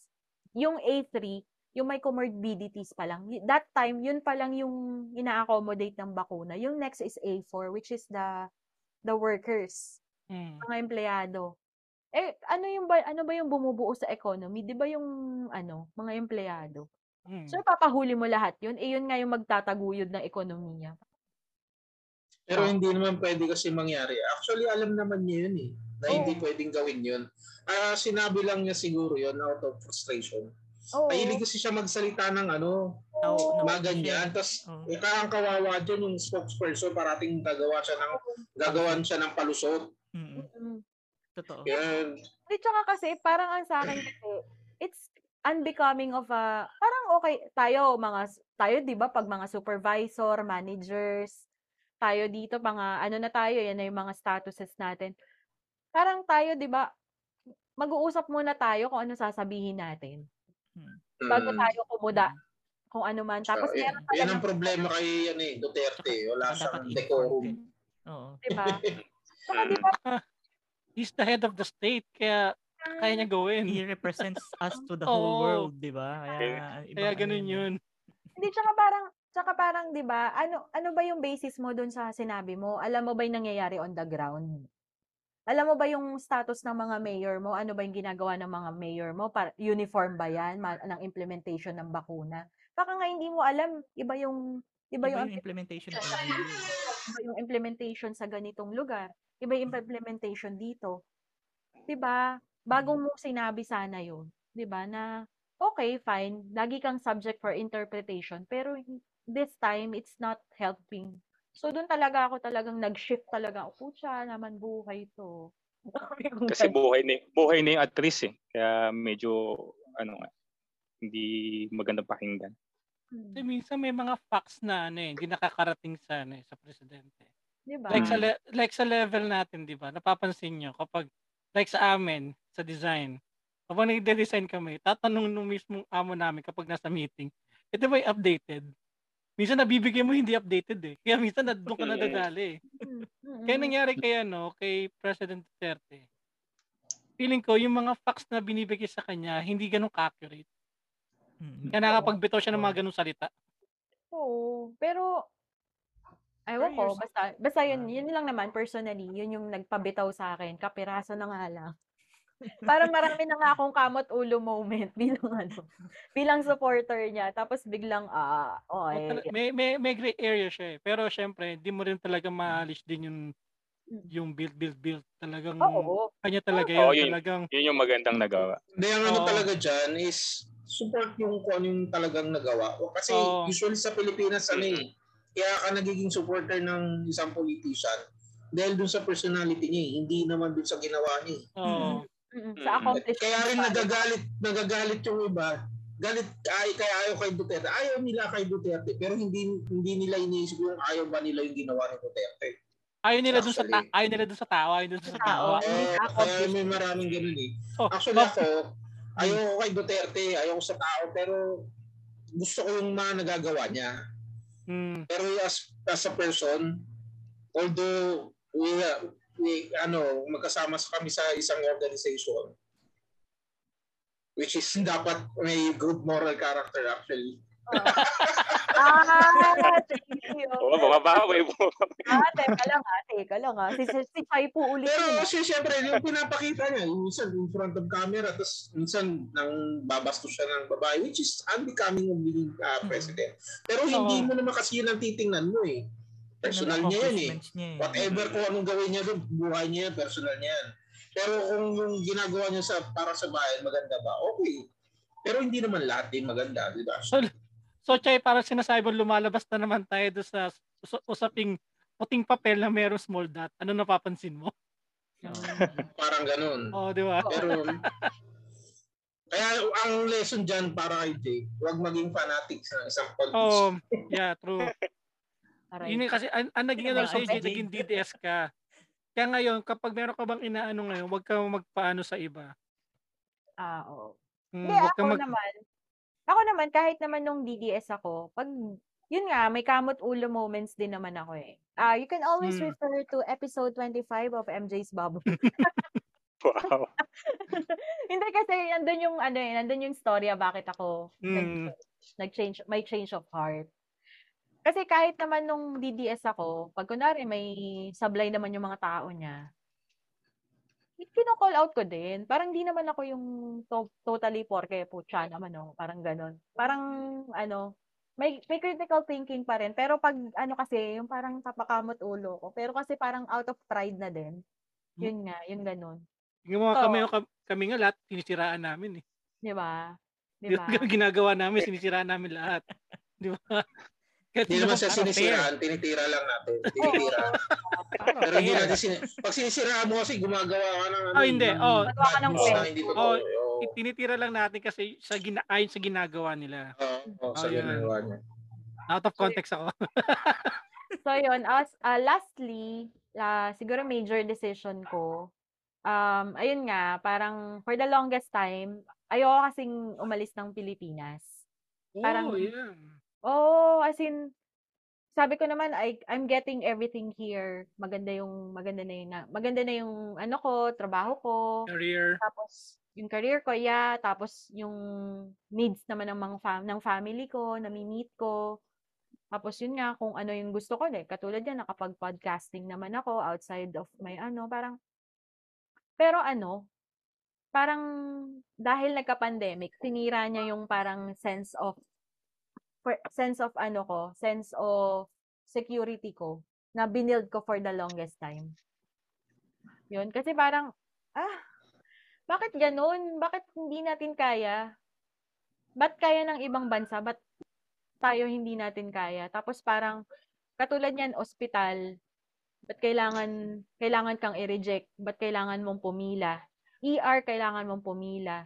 Tapos ngayon, parang, yung mga even yung mga doktor wala silang wala silang confidence na mag mag ano ng mga clinics nila kasi takot sila, alam nilang hindi ganoon sila ganoon ka sila unconfident dun sa healthcare system natin na kahit silang mga doktor pwede silang mamatay kapag hindi sila naasikaso sa mga ospital. So parang hindi ko naiintindihan bakit hindi kaya ng Pilipinas. Yun. Yun lang. Yun lang parang hindi ko rin kasi ma- parang ang hirap ilagay sa sitwasyon yung mga anak ko. Kasi baka mamaya hindi sila kasing katulad ko. Ako makapalamukha ako. Ako grind, grind, grind ako. E paano yung mga anak ko? Baka hindi sila maging katulad ko. Tapos hindi ko sila na-prepare sa mga ganitong, sa magiging future ng Pilipinas. So at least might as well, i-caution ko na lang yung ano, kung kaya sa ibang bansa. Yun. Yun yung mga naisip ko lang.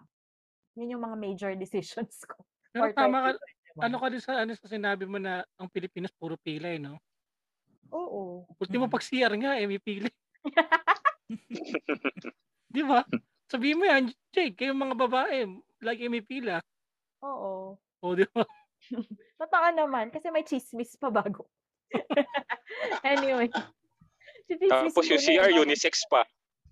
Oo. Mas masakit. Aray. Sino pa? Si, si Miss... Sino pa ba hindi nasagot? Si Chay. Hindi, nasagot na niya. Hindi, oh. Hindi. Diba? Yung personal daw. Oo, personal. Sa personal, personal ako, siguro twenty twenty pa lang naranasan ko na. Kaya nagkasakit na inatake ako sa puso. Mm. Doon ko naisip na. Kasi ano ako eh, medyo ano akong tao eh, parating thinking ahead. So, naisip ko na ganito sa next. Baga hindi ako gumagastos basta-basta kasi kailangan may pinaglalaan ng gano'n. Kahit may gusto ako. Ngayon, nung nagkasakit ako ng ganun, ganun din pala, maubos din yung pera mo. Mm-hmm. Sa isip ko, dapat pala in-enjoy ko na lang. Oh. Huwag ko masyado iniisip yung ano, uh, para masyadong sa future, ganyan. Tapos, masyadong naging relax. Siguro dapat, uh, inisip ko na dapat nag-spend na ako ng time for my family. Ngayon, itong pandemic na to, sobrang buryong ko dito sa bahay. Naisip ko, dapat pala, ano, as much as possible, kailangan, kailangan ko kasama yung misis ko parate. Na, na, na inaaway ko na nga siya, pag, kumbaga, pag yung sa trabaho niya, eh, pati Sabado nire-require na pumasok siya. Sabi ko, ano ba naman yan? Hindi trabaho yan, ha? Ganyan-ganyan. Para sa akin na lang yan. Hanap pa kayo na. Oo. So, ngayon, sabi sa isip ko, parang naging ano ko na dapat yung mga decision, uh, hindi masyado pinag-isipan. Dapat makapag-decide ka na alam mo yung consequence, kailangan mo tanggapin. Hindi lahat ng decision na may ano eh, na lahat, uh, tawag ito, favorable lahat sa'yo. Oo. So, dapat alam mo kung ano yung kaya mong i-compromise at yung kaya mong i- para sa'yo. Let go. Oh, so, so, oh, ganun. So, yun, turning ano point, yun, yun, yun nga. Nagkasakit ako, tapos namatay yung father. father ko, namatay yung uncle ko, dahil sa COVID. Sandali lang ha, may umiyak na baby. Hi mga matcha at sexy chismosa, ako nga pala si Makoy, ang inyong corporate slave. At ako nga pala si Ingo, ang inyong corporate lucky. Nabalitaan nyo na ba yung pinakabagong chismis? Nandito na kami ngayon sa Podcast Network Asia. Oo nga, kaya samahan nyo kami sa longest... Longest? Running. Ay, yung pinakamahaba? Comedy podcast sa buong Pilipinas. Di ba pag longest yung pinakamahaba? Oo, man, tayo yung pinakamahaba. Ang Machong Chismisan. Dahil ang tunay na macho... Chismoso. Pag longest ba, tayo rin yung pinakamatigas? So... Uh, grateful kung ano yung nakukuha namin, grateful din kung ano yung nabibigay namin. Yo. Pero uh, yun, maganda yung ano, uh, siguro uh, ang ano talaga dun eh, let God do the works. Let go and let God. Uh, hak, hak, hakbang ka, basta hakbang mo lang. Move forward Totoo. lang. Totoo. Don't worry masyado. Let go and let God. Ganun yung ano na. Yan, yun, yun. Now, Mister D, parang naubos sa akin. Ayun, uh, first, uh, siguro thankful na rin dahil, yun nga, uh, destined na kahit hindi ko agad natuloy yung podcast ko, nakilala ko naman kayo. Aww. Which is wow. Una si Miss Jade. Una si Miss Jade. Then yun nga yung Archi Talks. Uh, Siyempre, well-honored naman ako. Grabe naman. Ayun, siguro yun yung una. Kasi medyo puro pangit yung experience ko netong twenty twenty-one. Grabe naman yung puro pangit. Pusa ka, tandaan mo yan. Pusa. Ano, parang Jumanji. May guhit nga dito sa braso ko yun. Anim na lang. Yung lives. At tatluhan na eh. Ayun. Uh, At least ayun, maganda yung kwenta mo sa ako mo. Oh, ayun nga, ayun nga sir. Bragging oh, rights yan. Medyo bragging. Kapag ano, marami akong ulit-uliting ikuwento sa kanila. Nax. Oo. Hindi ka pwede na magiging anak mo at mga apo mo. Ikokon- Oo. Iko-confess ko lang din na dahil dati rin akong D D S. ah, Pero ako naman, na-wake up ako dahil kay Par, which is Parmali. Parmali na lang tatawag ko. Yun, yun talaga yung nagpa-wake up sa akin. Na sabi ko, wala. Baka magalit sa akin yung mga nakikinig na ano, yeah, it, own opinion ko lang to na nagulat ako, sabi ko, hala. Sabi ko, hala, nabudol-budol ata ako. nabudol-budol ata ako. Then yun nga, nagulat din na, na lang din ako kasi which is lahat naman ng uh, evidence. Yun nga, tinuturo siya. Pero siguro mga one week bago ko in-absorb. Then yun, na-absorb ko naman. na sabi ko parang mali, may mali nga. Then after noon, parang nag-recall tuloy yung mga experience ko sa ospital. Sabi ko, kaya pala ka ako. Nag- kasi na-share ko lang, nagulat din ako kasi yung mga, yung dalag- dalagyan ng incubator ba yun? Ah, uh, uh, taw- ventilator pala. Ventilator. Mm. Oh, yung ini-intubate muna. Oo, eh, parang ano, pili lang sila. Pili lang sila, nakita ko yung mga nakapila na para i-ventilator pa sa ospital. Mm-hmm. Tapos pinakamasakit lang yung makikita mo na may nagingalo talaga sa harap mo. Sabi, sabi ko nga, grabe, grabe yung anxiety ano nito. Oh. Yung may isip mo lang yung ganun, sabi ko. Kaya ano, Uh, sa mga nakikinig na mapupunta sa sitwasyon ko, tatagan nyo na lang din kasi yun nga, hawak lang din kay God. Naging seryoso yung podcast mo. Ano? Okay lang. Okay lang. Minsan lang din seryoso sila, Archi Talks. Gusto ko yan. Serious kasi ng tanong eh. Hindi, at saka yun, para sa mga nakikinig din, awareness, kasi ako, namali ako nung pag, pagtingin ko, akala ko tarangkaso lang, which is yung dengue pala. After ng nyulag natin, then nag uh, nag sumakit yung tiyan nyo, parang constipated and nag-L B M, sugod na agad sa ospital. Mm. Which is ibig sabihin pala noon, nagbutas-butas na rin pala yung sa stomach and yung yes. yun nga yung mga nerves mo kasi kasi tama yung sinabi kasi yung fever ko noon nag thirty-nine point eight siya, which is halos forty na na net, ngayon ko lang na experience. Yun nga, akala ko simpleng trangkaso lang, akala ko makuha sa pahinga. Then mas maganda sana kung naisugod ako. Naisugod, naisugod agad ako siguro yung mga vitamin deficiency ko hindi naging ganito halala. Mm-hmm.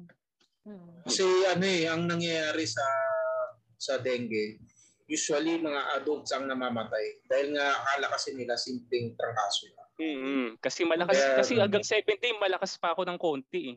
Then yung nag-bleed na ako.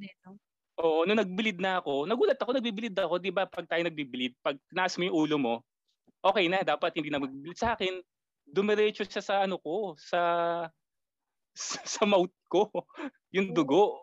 Dumiretso na siya sa mouth ko, sabi ko, ano to? Nilo, nilo, ang, siyempre, ang tendency ko tuloy, nilulunok ko na, sabi ko, ang lakas ng tulo, tapos nilulunok ko na siya. Siguro mga five, mga ganun, umabot ng five minutes na ganun, kaya natakot na ako. Then, nagparash na ako sa hospital after nun. Sabi. Ako to. Medyo, kaya medyo nangihi, medyo nangihina pa po ako. Medyo ano. Pero swerte mo, no? Kasi ano eh, nag-COVID ka na, nag-ano. Oo. Oh. Nga po. Uh, Magbabawas na po ako. Magbabawas na po ako langit points next year. Medyo gawa-gawa rin na nga. Mm, ano ka, gawa, gawa ka na ng podcast para mabawasan na yan. Yung nga, tinasabi ko sa kanya, oh, po, po. dapat ituloy na niya yung podcast niya kasi baka yan yung code ni ano, nung nasa taas. Baka yan yung hmm. message. Kasi ano, supposed to be dati nag-i-stream naman ako din, yun nga, na medyo naging aware naman ako sa podcast. Kaya lang, medyo ano eh, uh, more on nasa... Kaya hindi ko na-discover yung mga podcast sa Spotify. More, more on yun, doon ako sa ano, YouTube. Yung may video. Parang doon ako na-expose. Uy, ng mga research. Oh, meron sila. Eh. Oh? Nandun sila, Archi Talks. Search ko. Search ko. Mga ano lang yun, mga snippets. Snippets ng episodes. Mm. Meron tayong episode doon, revisions. Oo. Oh, ano? Magpapapogi pa daw kami para ano, maganda sa sa video. So maghahanda kami sa Battle of YouTubers eh. Oh. Wow. three on three No. Ano to? three on three May ibabato din eh. Teka, mag-compare tayo. Paano ba yung ano nyo? Parang kumbaga sa ano? Kumbaga sa Archi Talks ano? Archi Talks language. Perspective versus actual. Ano ba yung New Year's resolution ninyo versus actual? Yung ganap dun sa ano? New Year's resolution ninyo ng twenty twenty-one uh, versus dun sa naganap ngayon. Simulan ko. Kasi lagi ako nasa ano eh, nasa fitness journey kasi bilang isa akong matabang tao talaga. So, nung nagka-COVID ako, ano eh, I was sixty-eight pounds. Yun yung pinakamali, pinaka ano, mula nung nag-diet ako, yun yung pinakamababang weight ko. So, tapos since nagka-COVID, hindi ko na-sustain yung diet ko kasi I was doing keto diet plus ano, plus intermittent fasting. So natatakot kasi ako baka mamaya lumab- dahil kasi siguro bumaba yung re- resistensya ko. Kaya kumain pa rin ako nung kumbaga kumain ako more than I sh- I should be dun sa mm. diet na yun. So parang feeling ko nag-gain ako nung start ng twenty twenty-one. Sabi ko, meron akong diet plan. Sabi ko, I should lose mga ganitong ganitong petsa, dapat ganito yung ano ko, weight ko na, tapos ganito, ganito, ganyan. Actual, ayun. Nag-gain ako ng ten kilos. Kalokohan! Ayun. So, yun. Yun yung nangyari sa akin. Ang perspective ay mag-lose, bumalik dun sa sixty-eight kilos or magbumaba pa. Pero, ang nangyari, nag-gain pa ng ten kilos. So, hello. Hello, katabaan ako. Kayo, simulan mo, Mister D, ano yung ano yung Um, New Year's resolution mo, tapos ano yung naging actual? Mister D? Hello? Wait lang. Sumubo ako ng bread. Ah, sorry na. Sorry na. Baka, ano? Walang nagyayaya. Kasi, ini, ano, inano ko yung time. Iinom ako ng sedative ko ng ah, eleven. Sorry po, sorry mm. po. Sorry po. So, sorry naman po. Pakikat na lang po to. Sige, sige lang. Hindi, wala kaming kinakain. Uh, wala kaming biniblip. Charot. Sedative. Sa akin siguro, ano, more on, uh, yun nga, mas magiging thankful na ako kay God. Then, siguro, hey, ano, yun nga. Nag- ano naman ng twenty twenty-one? Ay, ano, ano yung, Ay, ano? ano, ano yung New Year's resolution mo for twenty twenty-one? Tapos, ano yung naging res- result niya?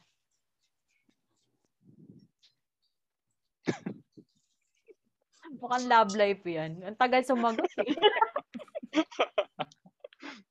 Ang New Year's resolution kasi noon, kaming uh, galing sa naging tambay, yun nga sabi ko, uh, mag, mag, mag talag, talagang ibubus ko na yung pag-grind ko, which is twenty twenty-one, yun nga, nag-apply ulit ako ng work. Then, okay naman, uh, halos kalahating taon na okay kung saan-saan ako nakapunta dahil sa work ko.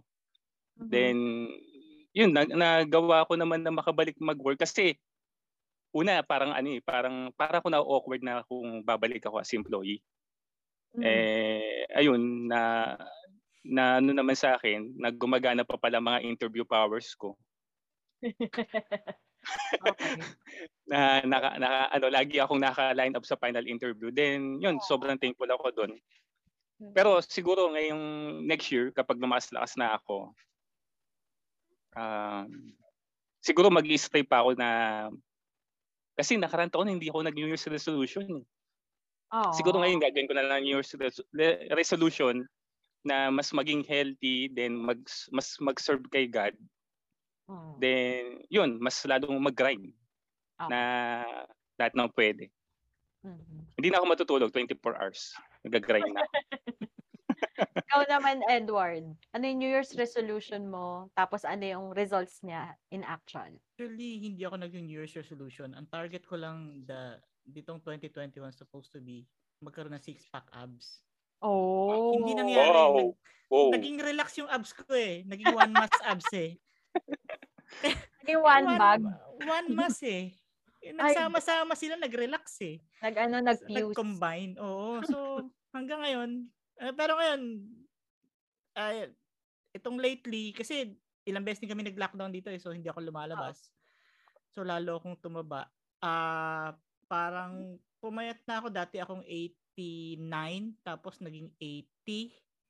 Tapos ulit timba ko, naging eighty-two na naman. So kailangan kong eighty-two kilos ha, hindi pounds, kilos. Kaya yung doktor kumakamot ng ulo palagi sa akin pag nakikita ako eh. So ngayon, lately, babalik na naman ako. Nagja-jogging na naman ako paggabi. O kaya ngayon, itong nakabakasyon ako tuwing umaga. Hopefully, pag umuwi ako eh, may, may pang-romansang katawan na ako pag umuwi ako ng Pilipinas. Yun lang naman ang target ko. Tapos yun na yun. Yun na realidad ngayon eh. One mass abs oh. na nag-relax. Dad bod, dad bod. Yeah. Mm, dad bod next door ha, sa Twitter. Mm. Yeah, support, support, yan. support yan. Bilang may nag-promote na. O, ikaw, Mau. Anong ano mo? Ano yung twenty twenty-one New Year's resolution tapos versus actual? Ito, naggagagawan lang tayo, no? Siyempre, diet yan. Pare-pareho tayo. Ano na, every, every, ano na, everyone's, ano eh, resolution na hanggang ano lang, isang linggo lang eh. After wow. one week, hangin na mo, mamatay na lang ako. Mamatayin tayong lahat. Masarap kumain. Mauna na lang ako. We're all gonna die anyway. Anyway. No. Hindi, kasi ano lang, no? Um, Pag magsasabi na ba ng bago o et, eto lang yung ano, yung kung natupad? Pwede, pwede. pwede. Like, ano nga yung actual? Pare, ano yung may target ka ba? May specifics ba yung twenty twenty-one mo? Hindi, kasi di ba pumasok ang twenty twenty-one? So, ang inaano ko lang is, uh, sabi ko papayat ako. Kahit konti lang. Yung konti na yun, dumag- nadagdagan eh. Grabe mo, tumawagad. Sabi sabi ko, sabi ko, konti na ngayon dumagdag. Sabi ko, anak ng tipak lang. Sabi ko, sabihin ko na lang kaya na wag ako magpapayat. Baka pumayat ako, di ba? Oh, magre-reverse psychology ako. Wag ako magpapayat, baka pumayat ako, di ba? Gano'n naman ang ano eh, i-reverse psychology mo. Tapos sa ano naman, sa amin naman, sa ano, sa, yun nga, sa Archi Talks, pinakinggan ko yung uh, last year episode namin, uh, mga pinagsasabi namin na na more listeners, um, sponsorship, and uh, magkaroon ng, net, ng network.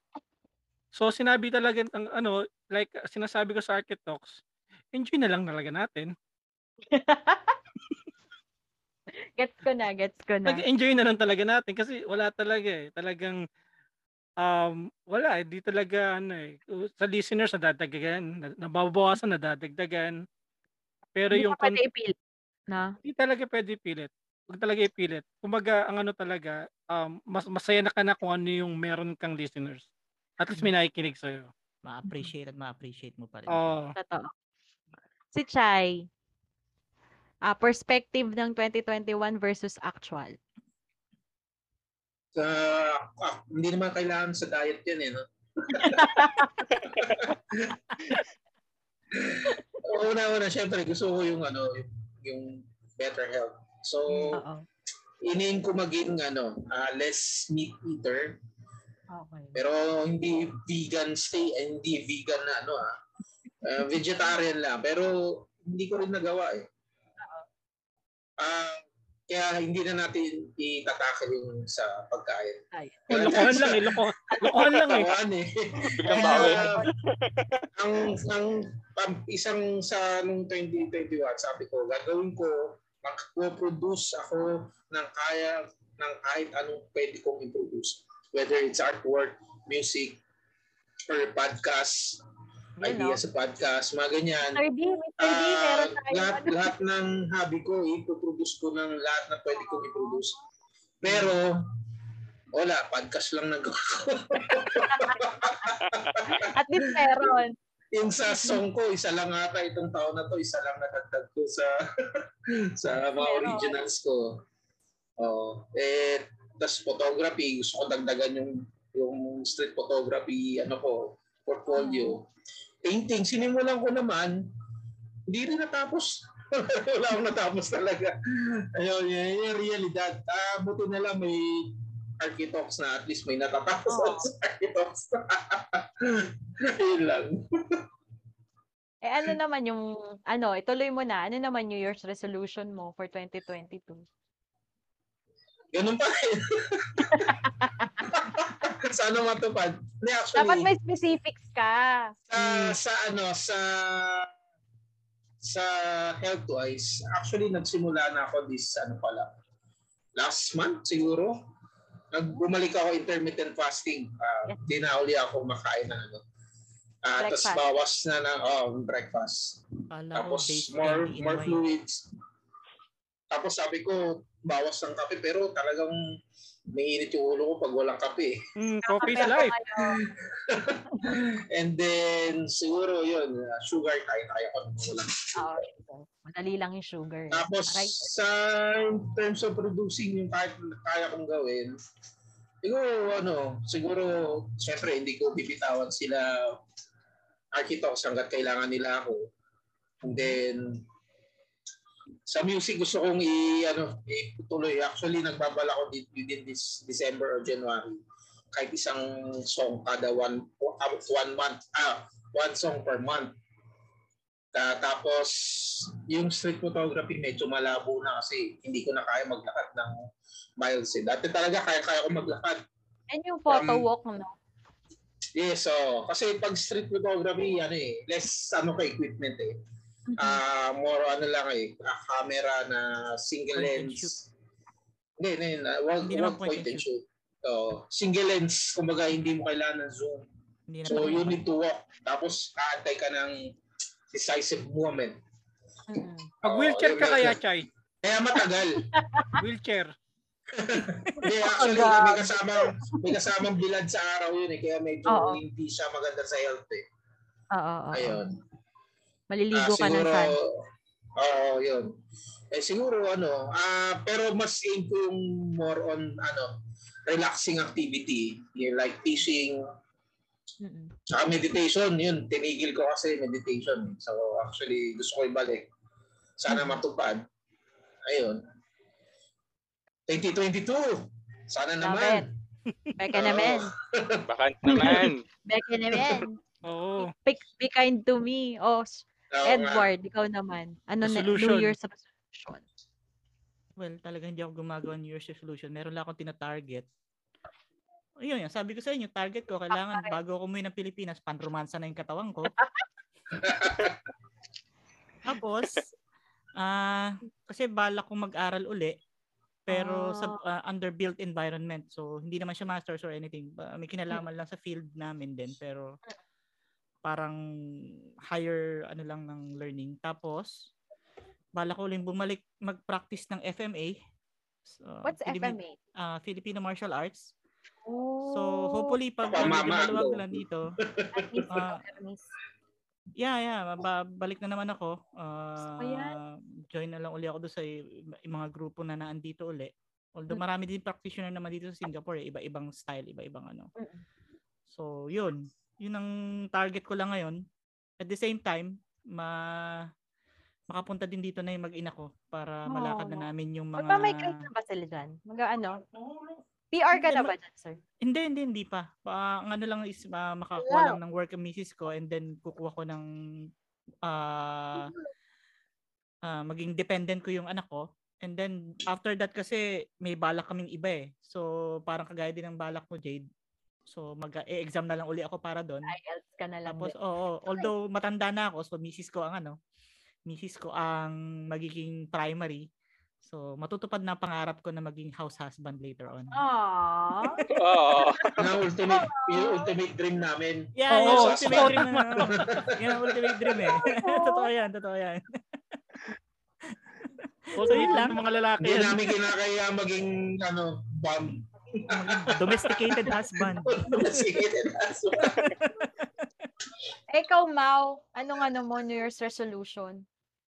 So ano no, gagawin ko makatotohanan yung New Year's resolution ko no. So marami akong sapatos pero isang sapatos na talaga ginagamit ko.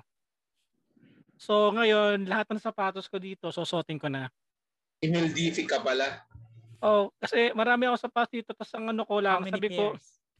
Um, pag binenta ba yan makakabili ng mic? yung isa, yung isa, yung isa. Yung isa, anong size? Sneakerhead by sneakerhead. Hindi naman ako sneakerhead. Meron lang Jordan? Yung, meron akong ano, Jordans. Um, tinigil ko na rin kasi parang na, yun nga, yung pumasok ang twenty twenty-one na ano ko na useless bumili ng sapatos. Mm-hmm. Para sa akin yung material na bagay, para sa lahat ngayon useless na lang. Sabi ko, mm-hmm. bago, sa akin, bago masira lahat. Sa sapatos ko eh. O nga, isa sa sapatos nga na sinusot ko eh. Ay ko, gagamitin ako, ko na yung ano. Basta ako nagiging na. Ano yan, kapresyo ng mic, pwede naman. Okay lang.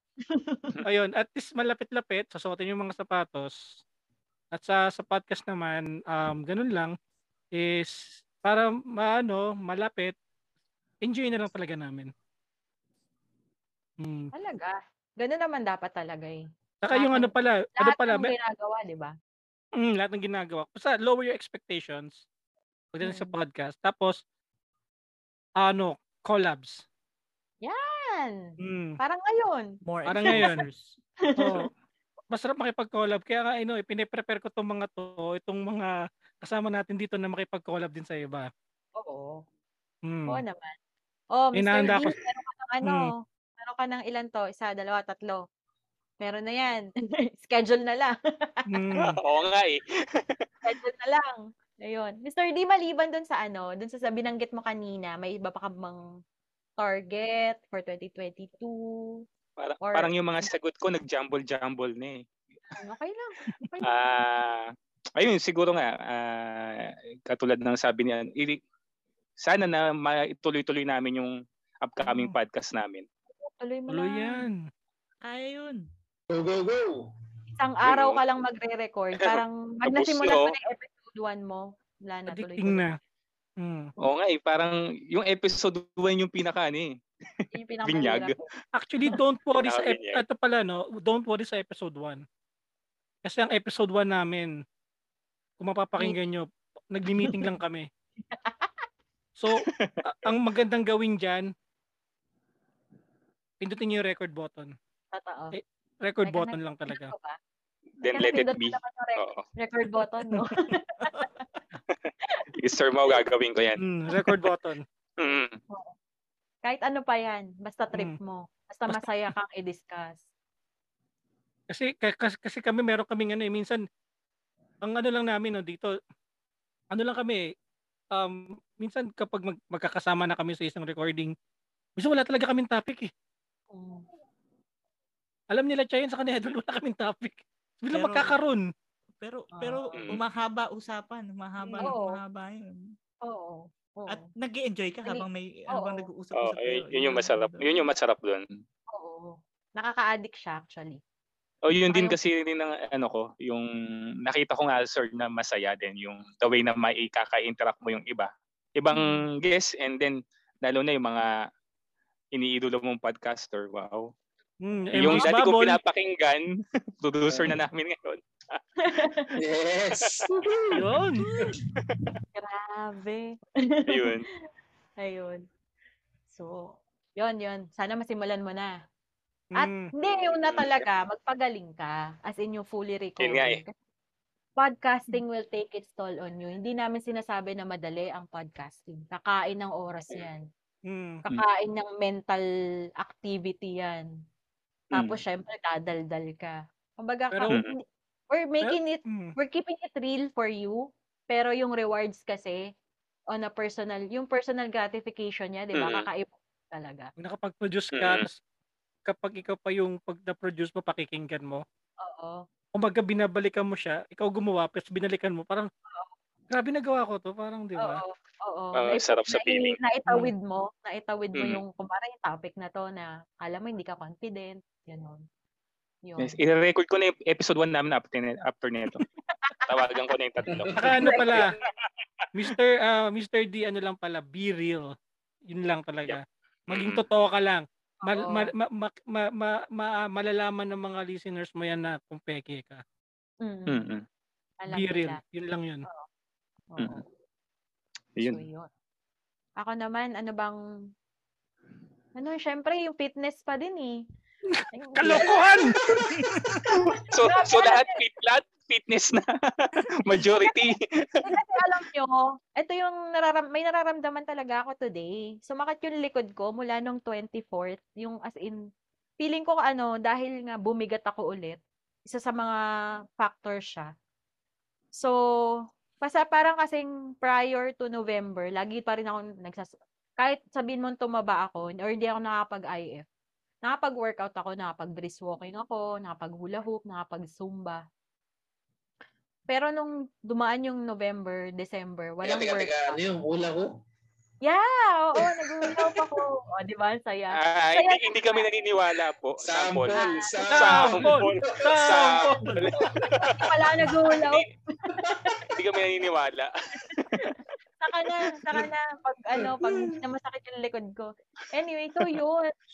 No, so, nung, sino, nung tinimbang ako, nung nagpa-check up ako, sabi ko, shit, ten kilos yun ah. Parang hirap i-lose nun. Yun ang mahirap kasi sa weight loss journey. Parang andali mong mag-lose. Kung, baga, kung gusto mong mag-lose, madali. Yung pag-maintain ang mahirap. Yun yung...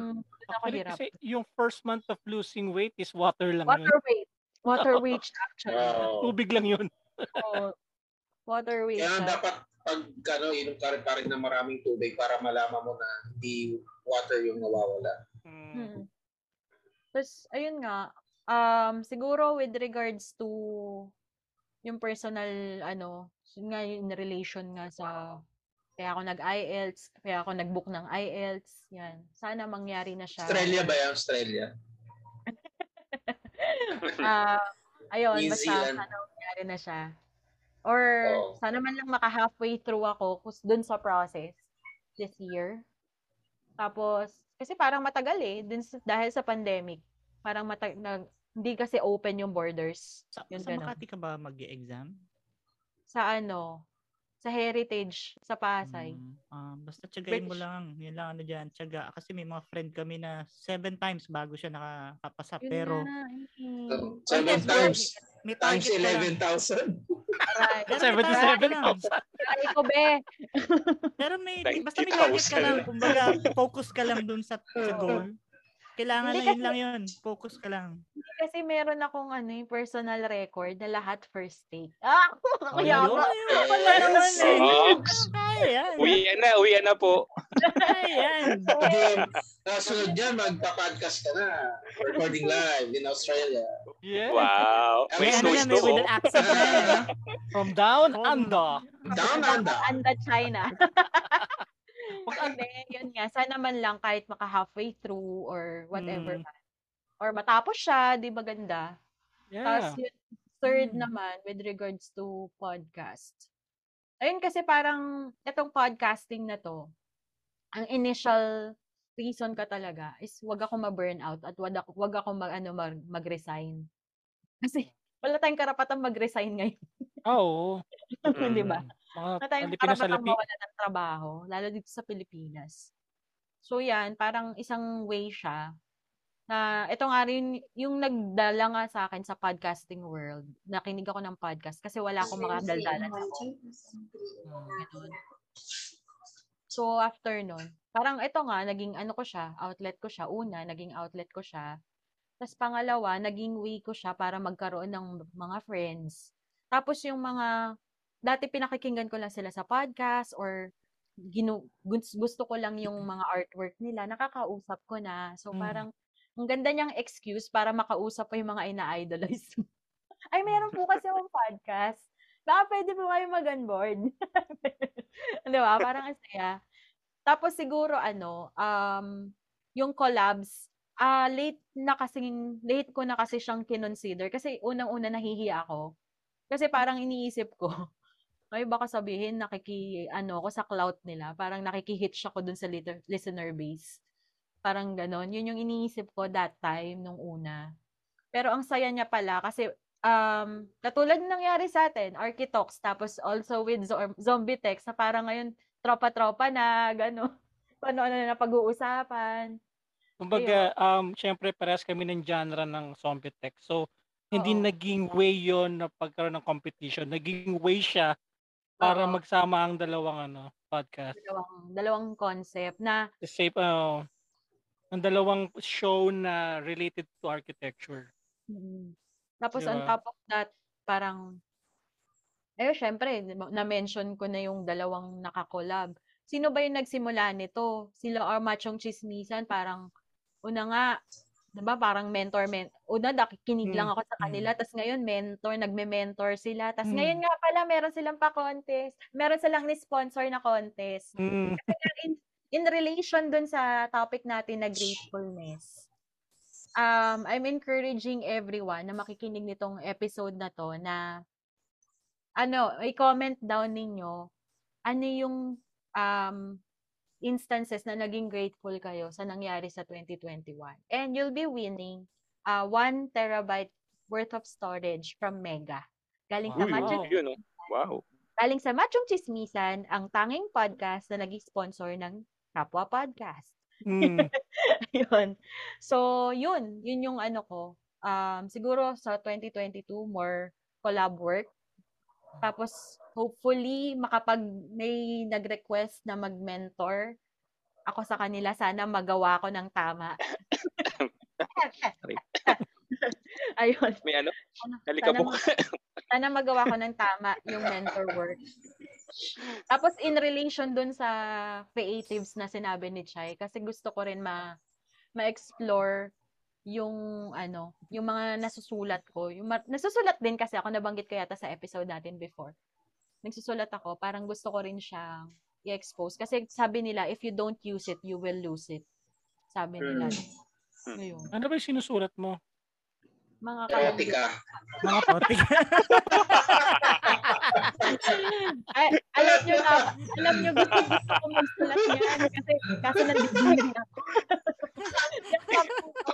Malapit, i-publish na yan. Shades, eh, no? Alam nyo ba si J D magaling mag, ano, mag-poet? Marunong ako magsulat ng tula, pero... Magaling siya mag, mag-poet. Mag-poet. Mag-poet.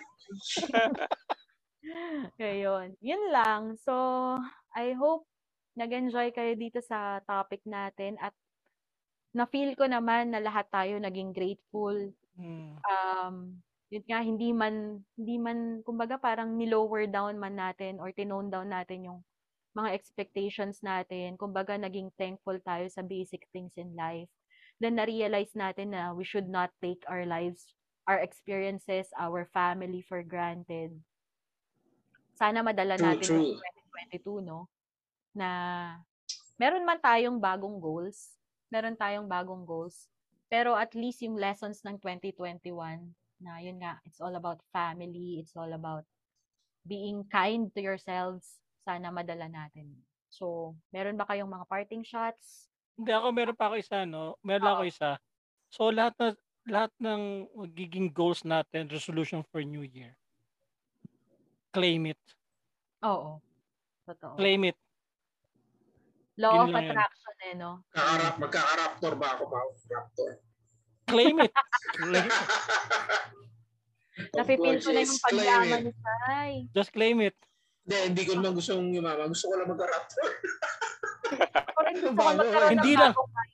Hindi lang raptor na sasakyan, Chai. Baka yung buong, ahayop buong, na raptor yan. Buong team ng N B A. Alam mo, buong Jurassic Park yan na eh.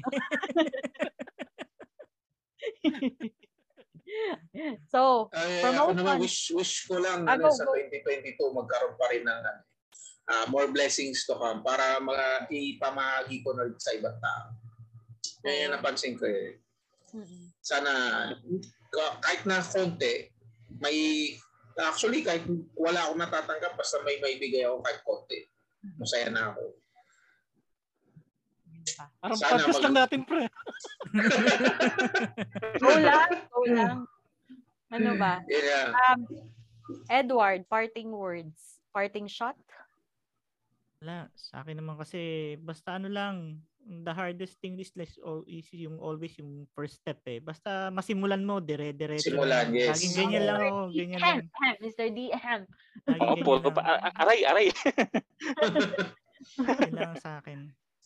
Kumbaga sa Tagalog, sa unang buhos, yun yung malamig. Yun ang malamig, sigurado. Iniwas. Iniwas. Oh, Mister D, parting words.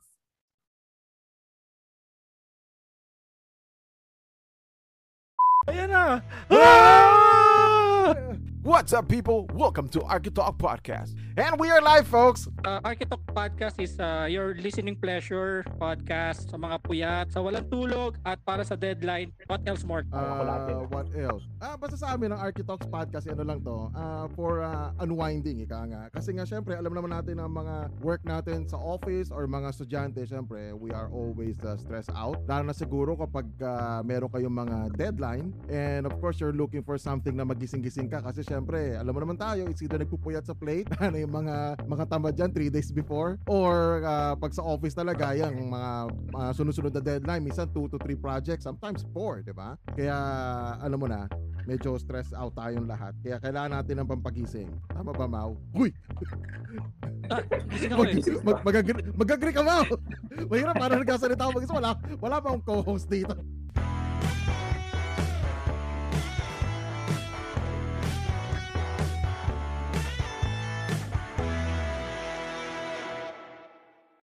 Sorry, hindi ko, hindi ko kaya. Oh, sige na. Ay, nag-walk. What is it? We're our resident pusa. Yep. Yun.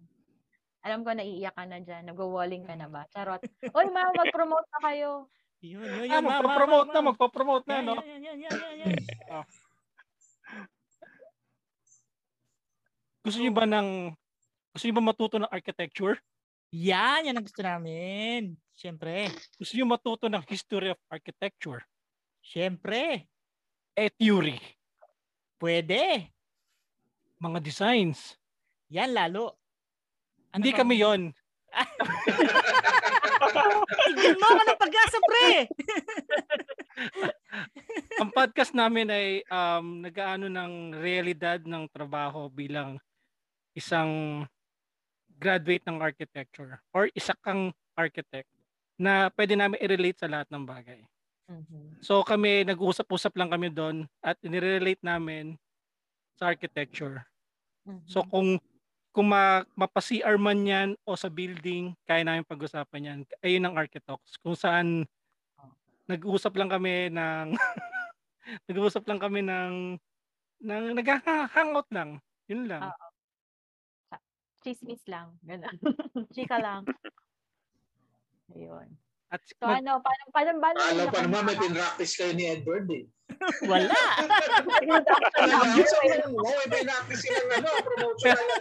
Pero ang ang ang ang totoo niya, may sasabihin si Chai. Okay, Chai. Yon, take it away. Ano sasabihin ko? Eh, yun nga, Archi Talks, tama yung sinabi ni Mao. Uh, ano lang yan, nire-relate natin. Kasi ang buhay ay isang architecture. No. May foundation, may pundasyon, oh. may katawan, at meron kang vision. Ayun. Nah. Yun ang Archi, Archi Talks. Nah. Walang kwentang vision. Pero all original. All original. Oh, oh. All original. Kailangan ipatent na natin yan. Ikaw naman, Edward. Wala. When all else fails, control at delete lang ako eh. When in doubt, walk out. Yeah. So, so kung natutuwa kayo sa gantong usapang, ganito kayo mag-usap sa Archi Talks. Oh. Meron pa ako idadagdag na promotion for Archi Talks. Hmm. If you want happy talk, listen to Archi Talk. Yes! Yun! Yun, oh. Yun, oh. Tagline na. Nagagamitin na natin lagi yan every week. Monday and Thursdays. Ayun. So, yun. Maraming salamat, everyone. Maraming salamat. Kami napaloob sa M J's Bubble. Sa loob ng bula ni M J. Thank you, Archi Talks. Salamat, M J Bubble.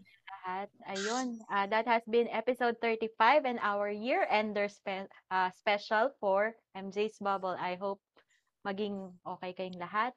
Na-inspire kayo dun sa mga gratefulness stories natin. Uh, ma-feel ninyo na you were blessed. You were chosen, you were loved by God, and continue to inspire, and sana kung ano man yung aspirations ninyo, yung goals ninyo, yung targets ninyo for twenty twenty-two sana. Ah, sabi nga ni Mao, i-claim na natin yan kasi mangyayari yes. yan. Yes. In God. Amen.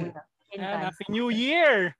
Happy New Year! Happy New Year! Happy New Year! Happy New Year. Happy New Year. Happy New Year. Shout out to Mark! Shout out to Mark! Shout out to Mark! Shoutout nga pala kay Mark. Hi! Our uh, sexy boys. Yeah. Sexy boys ng Archi Talks. O sa mga yeah. listeners na nagpa- Kaya maraming nakikinig ng babae dahil sa boss ni Mark eh. Yes! Yan! So, Happy New Year, guys! Happy, Happy New, New Year. Year! Happy New Year! Happy New Year!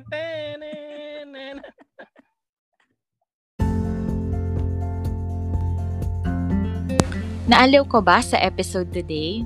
Aw, thank you! For your comments, suggestions, or violent reactions, kindly message me at my F B page, M J's Bubble Podcast, or my I G account at M J T, that's E M J A Y E T. Palike and follow na rin po para makita ninyo yung excerpts or clips ng bawat episodes. Also, kindly click subscribe to my Spotify account and also in your favorite podcast platforms for you to be updated sa future episodes. Bye!